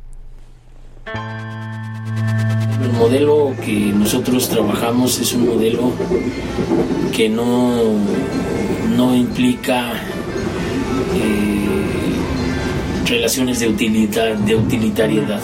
No damos, no regalamos nada. Aquí todo cuesta, aquí se les cobra, no de una manera para lucrar con ellos, que sería locura, ¿no? No, aquí se les cobra 5 pesos por 20 minutos con agua caliente en unos baños que ahorita los vas a ver están bien. Benito Ascano, coordinador de la carpa, jamás pensó dedicarse a esto. Hasta hace unas décadas era él quien necesitaba apoyo para no ceder ante las adicciones y los peligros de la calle. Todo el sentido del armado de este dispositivo tiene eh, por objetivo el que la persona sienta y sepa que no porque está en la calle tiene que estar siempre en la calle. Que las cosas porque está en la calle no tienen por qué regalárselas. Esto con la semblanza de que si tienes para tu droga, pues ponle para tu café. Corriente alterna. Este espacio se llama la carpa porque originalmente eso era, una carpa tendida en el atrio de la iglesia de la Soledad, que funcionaba como un café móvil con un centro de diagnóstico para conocer las necesidades de la población de calle. Después de rehabilitarse, Benito se unió al equipo que comenzó a operar la carpa. Tras 19 años, hoy es el principal responsable del espacio. Esto como acciones de enganche, de, de ir jalando a la población a un sistema de relaciones diferente de la calle. Esa manera de relacionarse con dos reglas que le llamamos pues, las reglas de oro, o sea, no violencia física y no violencia verbal, para estar aquí. Eh, se les hace una hoja de primer contacto, que quiere decir una primera semblanza de qué condiciones trae la persona, y se le informa qué condiciones hay para establecer aquí una relación de ayuda. La hipótesis que nosotros desarrollamos es que las personas con sus propios recursos en la comunidad pueden salir de esa condición de exclusión, de pobreza. El, el modelo es el modelo ECO 2, es el que se, se lleva a cabo acá, es el modelo que le nombramos epistemología de la complejidad ética y comunitaria. Cualquier persona puede acudir a la carpa a bañarse, lavar ropa, comprar un café, todo por un precio muy reducido. El modelo viene instalado, viene preparado a través de una formación de, de, estos italianos que nos vinieron a ayudar, que es Efraín Milanese, Brigitte Lafay, que era su compañera, y Vincenzo Castelli, que es otro que traía mucho la idea de, de la empresa, de poder hacer empresa social. Pienso yo que en mi fe Dios se movió a través de la, del director de aquí. Él fue el que me salvó la vida con el padre David, que es un padre que ya murió, que andaba también con el padre Chinchachoma y andaban ahí trabajando con las pandillas. Entonces a mí me tocó la suerte de, de, que me conocieran, de que me llevaran a un lugar, a que me rehabilitaran, me desintoxicaran y pues tardó pues desde el 89 hasta ahora. Esto ocurrió en 1989 y hoy Benito quiere devolver el favor recibido. Es lo justo, dice. Lleva trabajando profesionalmente en la carpa desde 2004. La investigación nos ha mostrado que el síntoma de la familia es el adicto y el síntoma del adicto es la sustancia pero no tendremos que trabajar nosotros con la sustancia, sino con el sufrimiento que hace que la persona requiera consumo de sustancias. Trabajar con las raíces es mucho más atinado para nosotros que trabajar con los síntomas, como dices, tú deja de beber, pues sí, pero si no sabes ni por qué bebes. La CARPA ejecuta un programa de prevención y de inserción de la población de calle a las dinámicas sociales de su entorno. ¿Y a qué le llamamos reinserción? Desde el momento en que la persona sale de lo ilegal, y a lo mejor entra en un sistema de venta informal, vender galleta, de vender esto, en vez de andar robando. Y con ese dinero se paga un hotel de a 120 y parte de la ganancia come y llega aquí y se baña y luego lava su ropa. Para nosotros eso es reinserción. Para muchos no, para muchos técnicos no. Corriente alterna. Bien, pues estamos de regreso, ya escuchamos eh, parte de este trabajo, la parte sonora de este trabajo, donde Luis Casillas pues acudió ahí a la carpa a platicar con, con Benito. Y esta parte muy interesante, eh, Luis, donde se habla justamente de esta eh, perspectiva de la autosuficiencia para promover de manera proactiva la inserción social. Este término que muchas veces cuando se utiliza, por ejemplo, cuando la gente está en la cárcel, la reinserción social, que muchas veces ni sus sucede, pero aquí creo que no, eh, por lo que pudimos escuchar es una, pues una perspectiva y un trato que se trata de llevar para que las personas realmente tomen conciencia y puedan salir adelante, ¿no? Sí, la carpa está muy peleado con los enfoques tradicionales. Eh, hacia la población de calle desde la política pública, que normalmente son esto, ¿no? El asistencialismo, el, regalar cosas, porque realmente se quedan en eso, ¿no? En, un regalo de, ropa, de eh, X Y ahí queda. Sí, pero realmente no hay un proceso integral que pretenda, eh, pues, solucionar eh, las problemáticas sociales que empujan constantemente a población de la ciudad y de otras partes a la marginación social. Así es, y tomando en cuenta que trabajar con población de calle pues también tiene su parte difícil, ¿no? Las características de las personas que pueden acudir o que puedan, eh, digamos, estar en este, eh, pues, en este lugar que se ha de dar de una manera muy diversa. Sí, em, normalmente eh, la, carpa opera con ciertas reglas de convivencia en sus espacios, ¿no? evitan eh, que se presente violencia física, violencia verbal, está prohibido el, consumo de sustancias dentro y pues con una disposición muy amable de parte de quienes son los responsables han logrado que sea un espacio seguro, amable y pues sobre todo de, de cuidados, ¿no? Claro, y para ello también pues vocación de, de, ayuda y de apoyo en todo esto, como lo relataba Benito y lo relatas tú en esta en esta cápsula. Pues muchas gracias Luis Casillas, ya eh, como decía el fin de semana que se podrá leer más a detalle esta investigación a través del portal de corrientealterna.unam.mx. Así es, este pues a quienes están escuchando les invito que lean la nota que sale mañana al sábado. Y pues quiero también aprovechar para externar mi agradecimiento a a la gente de la carpa, a todos los usuarios que me decidieron regalar un poco de su tiempo para contarme su vida, a Luis, a Oscar, a Ramón, a María del Rosario, a Jesús Silverio y obviamente a, al personal de la carpa que siempre me recibió con mucho gusto, que me dejaban ir a chismosear lo que hacían, ¿no? Este, si están escuchando, pues un saludo y mi agradecimiento para, para Estela, para Alicia, para Nayeli, para Martín, para Saraí, sobre todo para Benito Ascano, ¿no? Siempre, siempre mucha admiración y mucho orgullo para quienes procuran la vida. Muy bien, pues muchas gracias y si nos estuvieran escuchando, pues les mandamos muchos saludos. Su trabajo es importante, tan es así que bueno, pues nos a través de ustedes de Corriente Alterna, específicamente tú, Luis, con tu con tu mentor, que quién fue tu mentor? Carlos Acuña. Carlos Acuña también, por supuesto. Con él y le mandamos un saludo y a todos y todas las mentoras de Corriente Alterna que han hecho un trabajo extraordinario junto con ustedes que se interesan, que van, que reportean y bueno, tú con tu formación decías de sociólogo. Así es. Muy bien. Pues Luis, Luis Casillas, muchísimas gracias por estar aquí. Mañana leemos tu trabajo y pues bienvenido. Ojalá que en otro momento nos puedas visitar con otra investigación. Te agradezco mucho, Yanira. Muchas, muchas gracias por el espacio. Gracias y muy buenas tardes a Luis Casillas. Continuamos. Tu opinión es muy importante. Escríbenos al correo electrónico prisma.radiounam@gmail.com. Y vamos a la información. Inauguran el mes del orgullo Puma con la exposición El Artivismo de Daniel Arzola. La información con Cristina Godínez. Buenas tardes, Deyanira. Un saludo para ti y para el auditorio de Prisma RU en la Casa Universitaria del Libro inauguran el mes del orgullo Puma, con la presentación de la exposición El artivismo de Daniel Arzola, obra que ha asombrado por su mensaje y su propuesta artística, señaló Guadalupe Alonso Coratela, titular de Cazul. El artivismo expresa el poder de los lenguajes artísticos para la comunicación política y el activismo un arte reivindicativo y de resistencia que contiene un mensaje sociopolítico.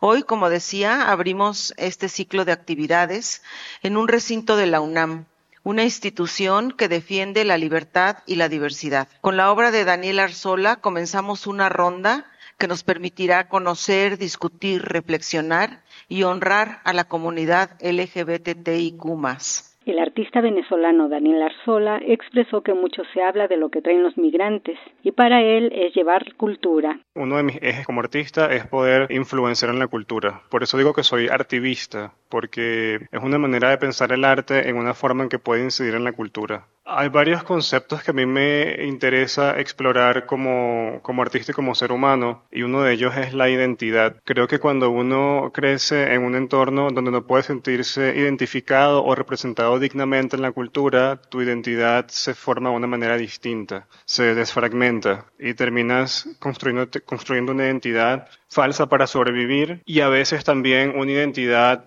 tu identidad auténtica se forma de manera distinta, se interrumpe ese proceso. Bruno Velázquez comentó que Daniel es un artista de talla internacional. Parte de la exposición que van a poder ver acá eh, es una campaña, se llama No Soy Tu Chiste, que fue traducida a 20 idiomas y que se ha convertido en un instrumento potentísimo para promover el aprecio por la diversidad y para seguir dando más herramientas a la lucha por los derechos de las comunidades LGBTT y Q+, además de a otras minorías. De Yanira, entre las actividades del mes del orgullo Puma están una lectura performática, la presentación de distintos libros, conferencias, danza y artes visuales.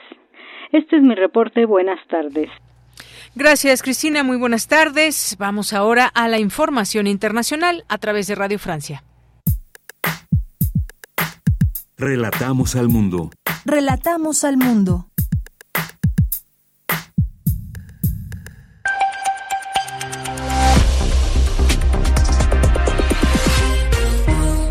Bienvenidos al flash informativo de Radio Francia Internacional. Hoy es viernes 2 de junio. En los controles técnicos nos acompaña Pilar Pérez. Vamos ya con lo más importante de la jornada. Danae Rivadeneira. En Francia, con una votación unánime, el Parlamento francés adoptó definitivamente la nueva ley que regulará la actividad de los influencers de Internet, esas personalidades que generan millonarios beneficios con sus publicaciones en redes sociales. El texto busca proteger a los usuarios de prácticas fraudulentas y de la publicidad engañosa. En Francia también la comunidad internacional negocia actualmente un tratado vinculante sobre la contaminación por plástico bajo la égida de la ONU. Hoy concluye la segunda sesión de negociaciones que deberían durar hasta 2024, pero las preocupaciones ambientales chocan contra los intereses de algunos países petroleros y sectores económicos. El primer ministro belga Alexander De Croo anunció la liberación de tres europeos que habían sido detenidos en Irán y están de camino a Gaza vía el sultanato de Omán, una semana después de la liberación del belga Olivier Van den Castel, que pasó 455 días detenido. El Senado de Estados Unidos aprobó in extremis la ley sobre el techo de la deuda y evitó así el default fiscal. El acuerdo se dio a cambio de algunos recortes al gasto público y con solo unos días de margen sobre la fecha prevista para que al gobierno federal se le acabe el dinero. Esto iba a pasar el 5 de junio. El presidente Joe Biden podrá firmar la ley este mismo viernes para evitar el impago. El Salvador, el presidente Nayib Bukele cumplió cuatro años en el gobierno y en su discurso ante el Congreso anunció que después de su cuestionada guerra a las pandillas, ahora le tocaba el turno a los delincuentes de cuello blanco. Uno de sus anuncios fue construir una cárcel especial para estos delincuentes.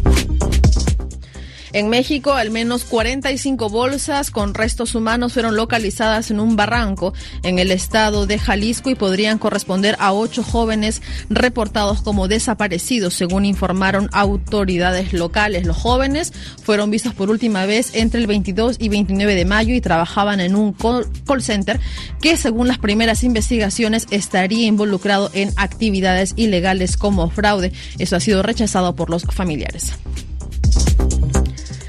Las autoridades de Senegal desplegaron a las Fuerzas Armadas en Dakar un día después de un estallido de violencia que dejó nueve muertos tras la condena a prisión del político opositor Usman Sonko.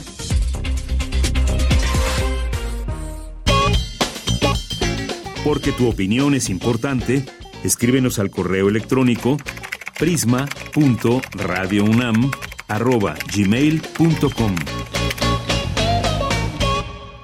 Continuamos dos de la tarde con 31 minutos y tenemos ya en la línea telefónica al doctor José Luis Jiménez Galán, él es rector de la Universidad Tecnológica del Mar. Doctor, ¿cómo está? Muy buenas tardes. Muy buenos, buenas tardes, eh, Yesenia, ¿verdad? De Yanira. De Yanira, ¿cómo está, De Yanira? Qué gusto. Eh, soy eh, Joel Luis Jiménez Galán. Joel Luis Jiménez Galán. Sí, Jiménez Galán, sí, servidor. Muy bien.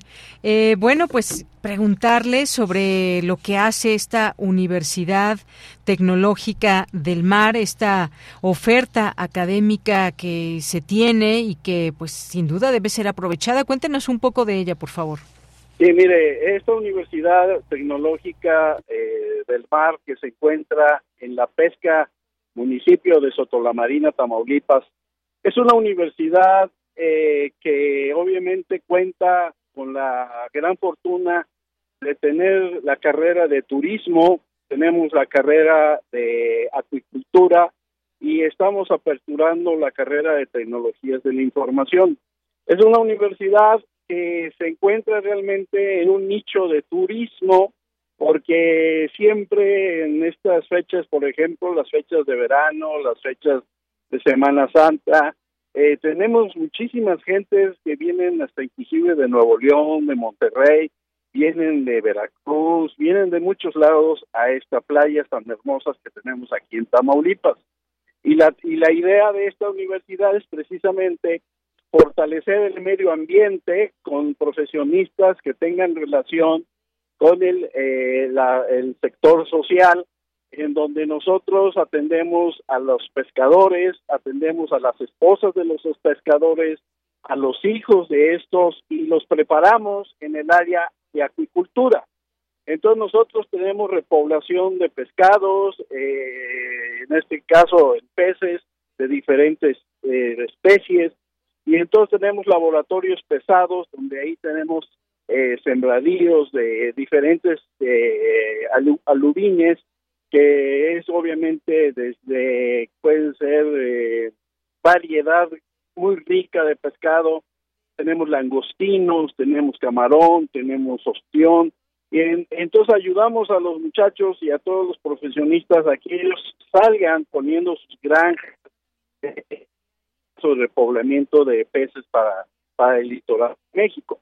Entonces, eh, son carreras muy, muy importantes, como la de turismo, que preparamos a todos los jóvenes para que estén preparados en todos los hoteles. Tenemos una gran variedad de hoteles y entonces hacen sus servicios eh, profesionales en estos hoteles.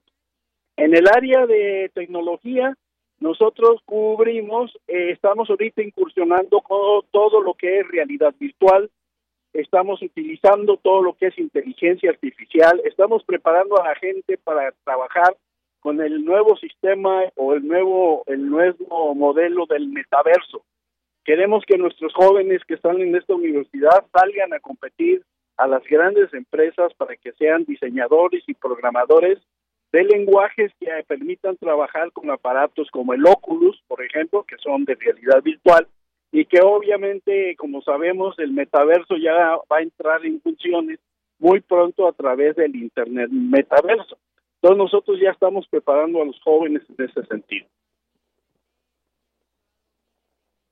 Muy importante que se conozca, esta es una institución de educación superior que tiene esta temática que usted nos platica, es dependiente de la Coordinación General de Universidades Tecnológicas y Politécnicas y que entró en funciones en el año 2010, está en el poblado La Pesca, municipio Soto La Marina y tiene esta misión que usted nos platicaba, formar esos profesionistas a nivel superior eh, que estén, eh, que logren eh, pues concentrarse en esta parte de desarrollo sustentable de las comunidades, algo de lo que es muy importante hablar hoy en día, porque justamente a través de esos trabajos y el desarrollo sustentable, doctor, es como es como se entiende también una misión muy importante en la sociedad, haciéndola desde el más alto nivel como como lo es esta universidad. Sí, mire, nosotros contamos con un albergue para los estudiantes. La mayoría de los alumnos son de afuera este, como ah, es un poblado muy chico, nosotros abarcamos una gran área que este, inclusive tenemos gente de Veracruz, de San Luis Potosí, de Nuevo León, y nosotros les proporcionamos el albergue, ¿verdad? Eh, entonces, eh, tenemos muy buenos laboratorios, eh, nosotros también eh, preparamos a, ahorita acabamos de formar un grupo que se llama Pemarejo, que es un grupo de 10 o 15 señoras que permanecen, que son más bien que son eh, esposas de los pescadores y les enseñamos a hacer el reestructurado, les enseñamos a, a cómo pueden ellos lograr tener alimento del pescado, envasarlo y luego pues proporcionar su venta. Y así es como nosotros le damos esta sostenibilidad a nuestra universidad, ¿verdad? Es una universidad chica, pero con una intensidad eh, magnífica de aprovechamiento y sobre todo sabemos que el día de mañana el alimento eh, va a ser el pez, el pescado, va a ser el pescado el alimento de todos, que sabemos que, que pues esta, esta, esta industria pesquera va a ir creciendo cada día más. Entonces estamos conformados también en la zona 3 de, de la red de INAPESCA, eh, trabajamos junto a nivel regional. Yo soy el representante de Coahuila, Nuevo León y Veracruz y Tamaulipas en esta red y entonces estamos trabajando con proyectos ya científicos que nos permitan avalar qué eh, tipo de pez podemos nosotros trabajar para que no sea un pez invasivo y que vaya a hacer daño al medio ambiente. Cuidamos todos los detalles todos los detalles. Y justamente ya usted respondía a esta pregunta que yo tenía que hacerle, que quería hacerle, que es de dónde se nutren, de, de dónde vienen sus estudiantes, al ser esta una universidad, como usted decía, que se ubica en una zona específica. Y además hay que decirlo, por lo que leo aquí de la información, rodeada de recursos naturales, en una zona segura y con las condiciones necesarias que facilitan el desarrollo profesional de los egresados. Nos decía, vienen de varias partes de de Tamaulipas, de Veracruz. ¿De dónde más tienen estudiantes? Vienen, de, eh, inclusive de Chiapas. Eh, tenemos eh, ya hemos tenido gente de Chiapas aquí. nuestros maestros inclusive han ido a Oaxaca, a Chiapas, a, a, dar cursos, ¿verdad? este, sobre todo en el área de acuicultura. Entonces, pues somos una universidad, inclusive déjeme comentarle con mucho orgullo, acabamos de ganar eh, un, un, proyecto de investigación en el en el en el en la, plataforma de frontera de ciencia. Esa frontera de ciencia del CONACYT que es muy difícil participar. Ya eh, metimos un proyecto de, de elaboración de ostión en donde estamos precisamente trabajando en, en cómo nosotros podemos elaborar eh, y reproducir un ostión sin dañar el medio ambiente muy bien, bueno, pues ahí está esta información importante que quisimos compartir con nuestro público y qué mejor que usted, que es el rector de esta Universidad Tecnológica del Mar. Le agradecemos mucho, doctor, el que nos pueda acercar a lo que ofrece eh, esta universidad, quiénes pueden ser recibidos, obviamente, pues tendrán que entrar a la página, conocer de cerca estas carreras que ofrece. ¿Algo más que nos quiera comentar antes de pues, despedirnos? todo, todo va sustentado a, a también a que tenemos el apoyo del señor gobernador Américo Villarreal Anaya, eh, que él nos está obviamente dando esta oportunidad de, servir en su gobierno y obviamente haciendo un trabajo y una labor titánica porque eh, quiero que conozcan que nosotros estamos muy de la mano con la Secretaría de Pesca y Acuicultura que está dirigida por nuestro nuestro doctor, este obviamente eh, nuestro buen amigo Juan Jesús Hernández Torres, que es el, secretario de Pesca y que constantemente tenemos un vínculo con todos sus proyectos y todo lo para el crecimiento de la región. Y agradezco muchísimo esta oportunidad que me dan para que yo pueda explayar lo que realmente estamos haciendo en esta universidad, invitar a todos los jóvenes y a todos los radioescuchas que nos oyen a nivel nacional, ¿verdad? Para que si gustan integrarse a nuestras filas de estudiantes profesionistas con éxito, aquí tienen una universidad que les está brindando esta oportunidad. Muchísimas gracias, muy amable. Pues muchas gracias, gracias a usted, doctor Joel Luis Jiménez Galán, rector de la Universidad Tecnológica del Mar. Muchas gracias. Gracias por sus atenciones y que Dios los bendiga. Gracias. Hasta luego, muchas gracias. y muy buenas tardes. Ahí está información de la Universidad Tecnológica del Mar. Continuamos. Prisma RU. Relatamos al mundo.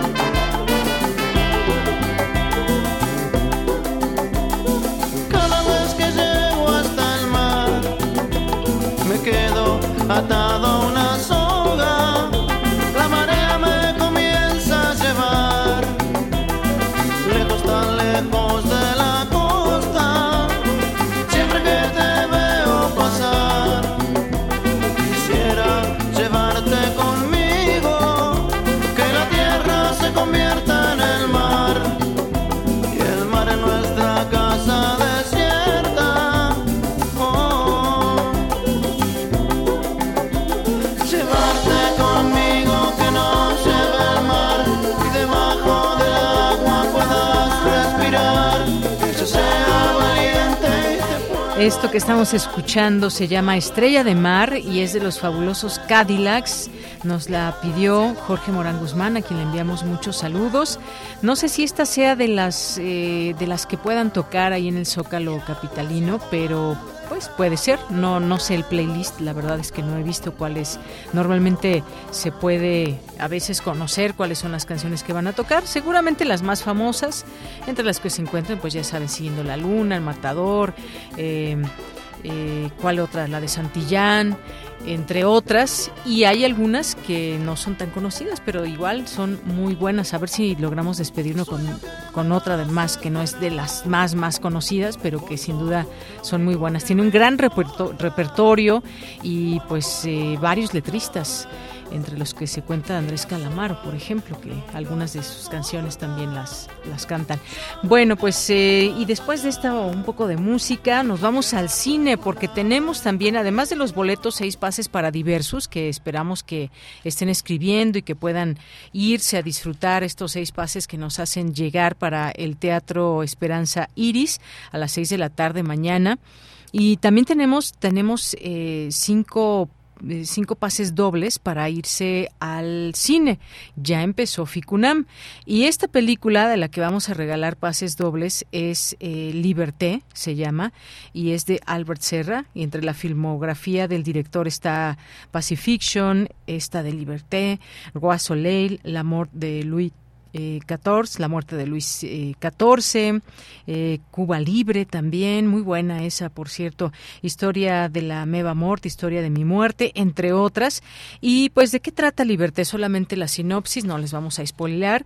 1774, y además es lo que, lo que aquí nos adelanta Ficunam, unos años antes de la Revolución Francesa, entre Potsdam y Berlín, Madame de Dumeval, el conde de Tesis y el duque de Wand, libertinos expulsados de la corte puritana de Luis XIV van en busca del legendario duque de Walgen, un seductor y libre pensador alemán, solos en un país donde reina la hipocresía y las falsas virtudes. Su misión, exportar el, libertinaje en Alemania, pero antes deben encontrar un lugar seguro donde continuar sus prácticas eh, licenciosas. Las novicias de un convento cercano se dejarán también arrastrar ellas por esta noche oscura donde solo reina la ley del deseo insaciable. Bueno, pues esta película se presenta en la sala Miguel Covarrubias el próximo 4 de junio, domingo a las 16.30 horas. Para esa función tenemos estos pases dobles. Y también se presenta en el Cinematógrafo del Chopo, si les queda mejor, el 7 de junio a las 4 de la tarde. Los ganadores, bueno, pues ya les diremos quiénes son a través de nuestras redes sociales. Tienen que presentarse media hora antes, ahí en la taquilla, para que hagan, valer eh, su, su pase doble con una identificación. Recuerden, domingo, 16, 30 horas, esta película Liberté, de la cual les estamos regalando cinco pases dobles. Y además, bueno, pues también están algunas otras, como una que está aquí de Me Olvidarás eh, una edición del festival, una pregunta sobre el paso del tiempo que transforma los lugares, convierte el presente en recuerdos y los recuerdos en olvido. Está también otra película, A Common Sequence, eh, dentro del conflicto humano de vivir y trabajar en un mundo cambiante. Las preguntas del valor, extracción y de la adaptación resuenan a través de Tola también, otra de las películas que se exhibirán en Ficunam tras la ausencia de mi padre, náufrago en un mar de recuerdos junto a mi abuela paterna y mi madre, tres generaciones de mujeres eh, buscando. Y bueno, pues aquí pueden ver ustedes todas estas películas, leer su sinopsis, ver dónde se presentan. Aquí les vamos a ir platicando de algunas, ir recomendando algunas. Y en esta ocasión, pues tenemos estos pases dobles. Así que no duden, escríbanos en redes sociales, arroba Prisma RU en Twitter o en Facebook nos encuentran como Prisma RU. Y nos vamos ya ahora con Dulce Wet y su Melomanía Melomanía RU con Dulce Wet.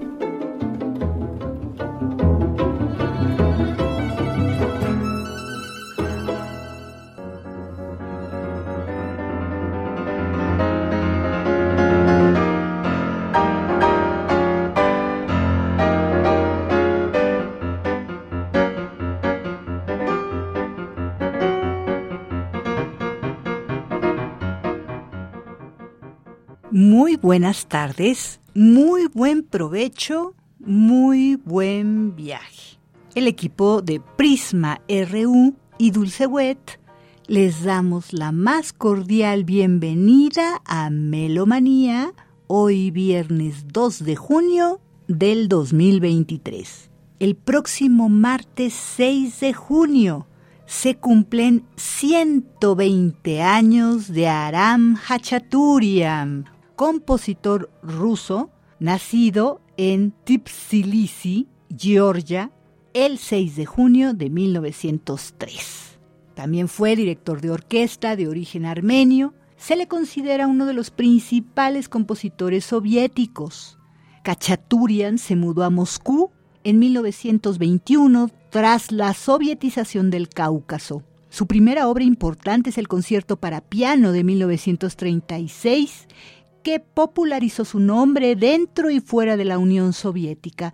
Le siguió su concierto para violín de 1940, el concierto para violonchelo de 1946, otras obras significativas incluyen su suite Mascarade de 1941, el himno de la República Socialista Soviética de Armenia de 1944, tres sinfonías del 35, 43 y 47 y alrededor de 25 bandas sonoras de películas. Por supuesto que su música de ballet la pieza más popular es la danza del sable del ballet Gayane y se ha utilizado ampliamente en la cultura popular y ha sido interpretada por varios músicos en todo el mundo. El estilo de Cachaturian se caracteriza por tener armonías coloridas, ritmos cautivadores, virtuosismo, improvisaciones y melodías sensuales. Estamos escuchando la tocata para piano, esto es música del álbum Florilegio de la música rusa para piano, un álbum francés editado en 1988 por el sello Cornelia, con Yuri Boukov en el piano.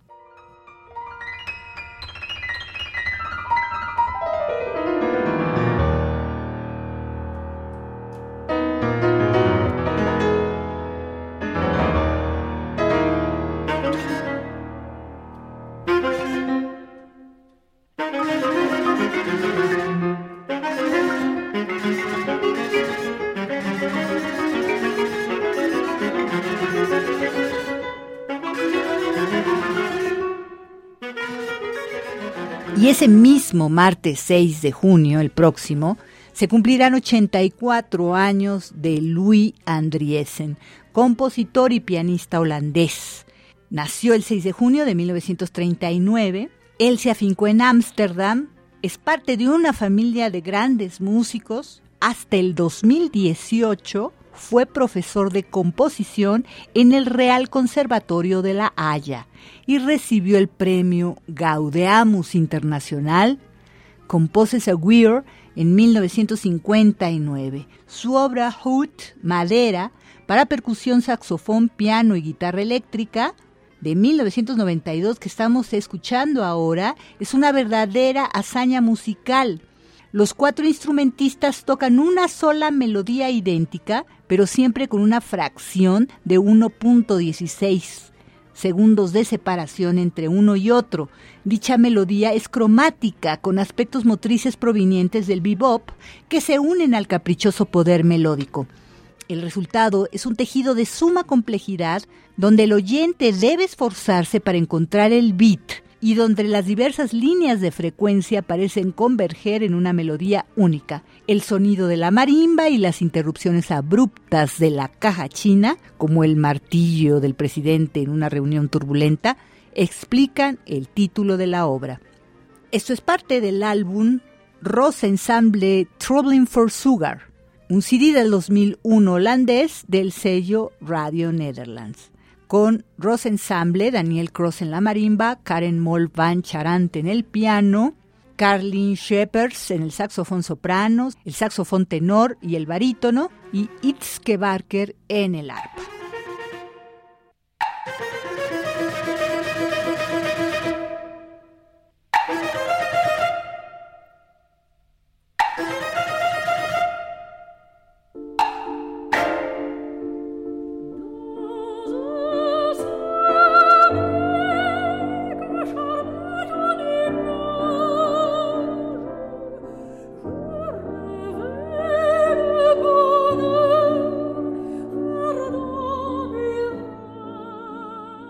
La maestra Cassandra Zoe Velasco, que acaba el fin de semana pasado de interpretar las Wesendonck-Lieder 26 y 28 de mayo, nos ofrece un recital de música francesa de sueños, agua y amor, al lado de Eric Cortés, pianista concertista de Bellas Artes, este próximo domingo 4 de junio a las 18 horas en la sala Manuel M. Ponce del Palacio de Bellas Artes.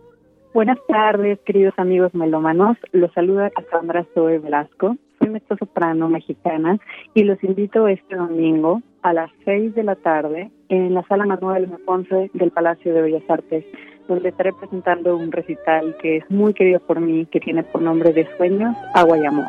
Es un recital con canción francesa de concierto, donde presentaré, junto con el maestro Eric Cortés, de pianista, obras de Foré, de Han, de Debussy, Chopin, Cantilou y. Espero que nos puedan acompañar. Va a ser un concierto que van a disfrutar junto con nosotros espero contar con ustedes. Domingo 4 a las 6 de la tarde, Sala Manuel M. Ponce, del Palacio de Bellas Artes. Boletos por Ticketmaster.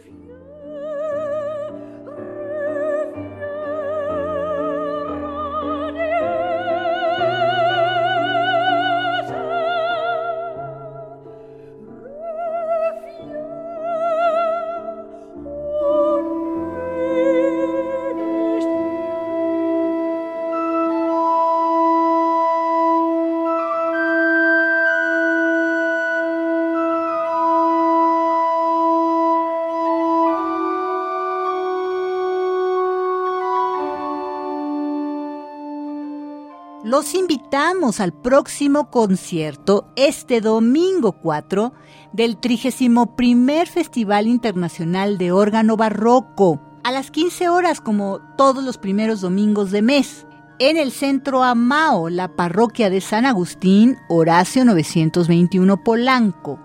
Se trata de un recital del maestro Daniel Toledo Hernández con obras de Johann Sebastian Bach, César Frank y Franz Liszt. Entrada libre.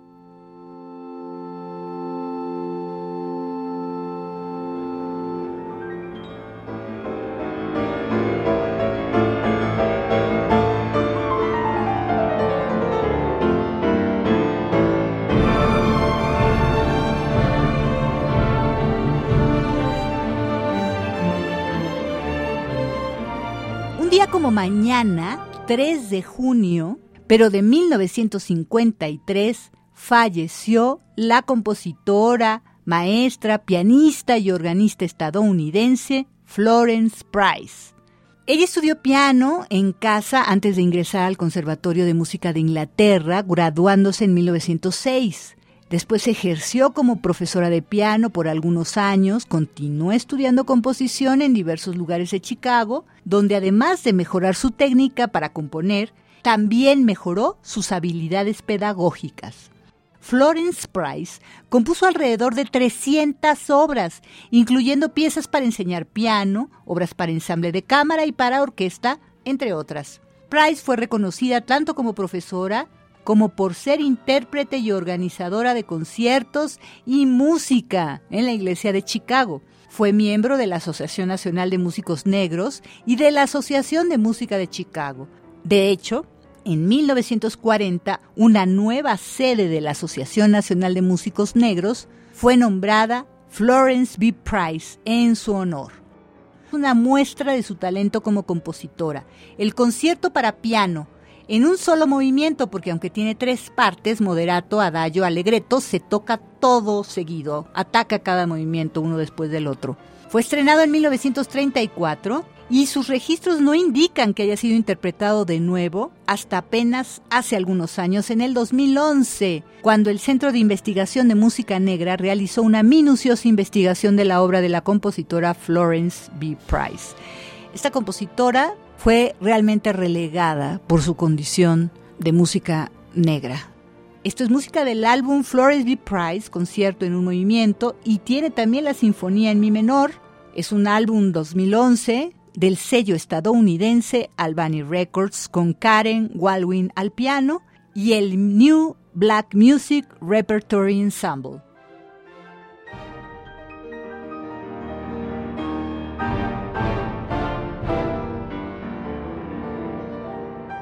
Y hasta aquí, Melomanía de hoy, viernes 2 de junio del 2023. Agradecemos enormemente su atención y sintonía y les deseamos un largo, provechoso y divertido fin de semana. Nos escuchamos muy pronto. Hasta la próxima.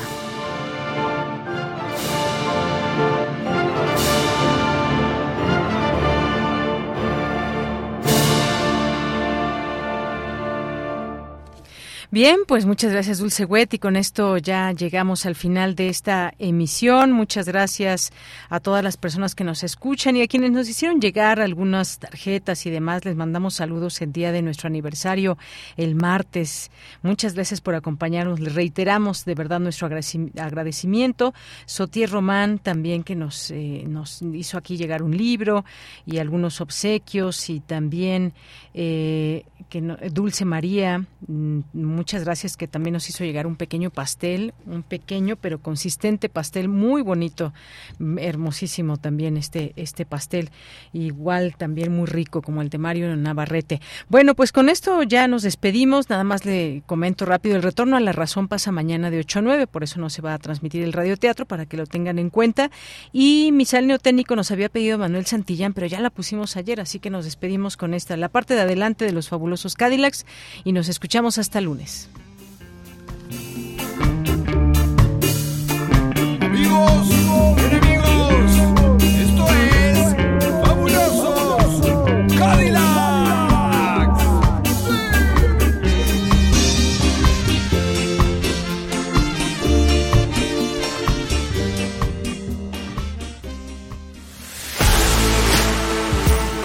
Radio UNAM presentó Prisma RU.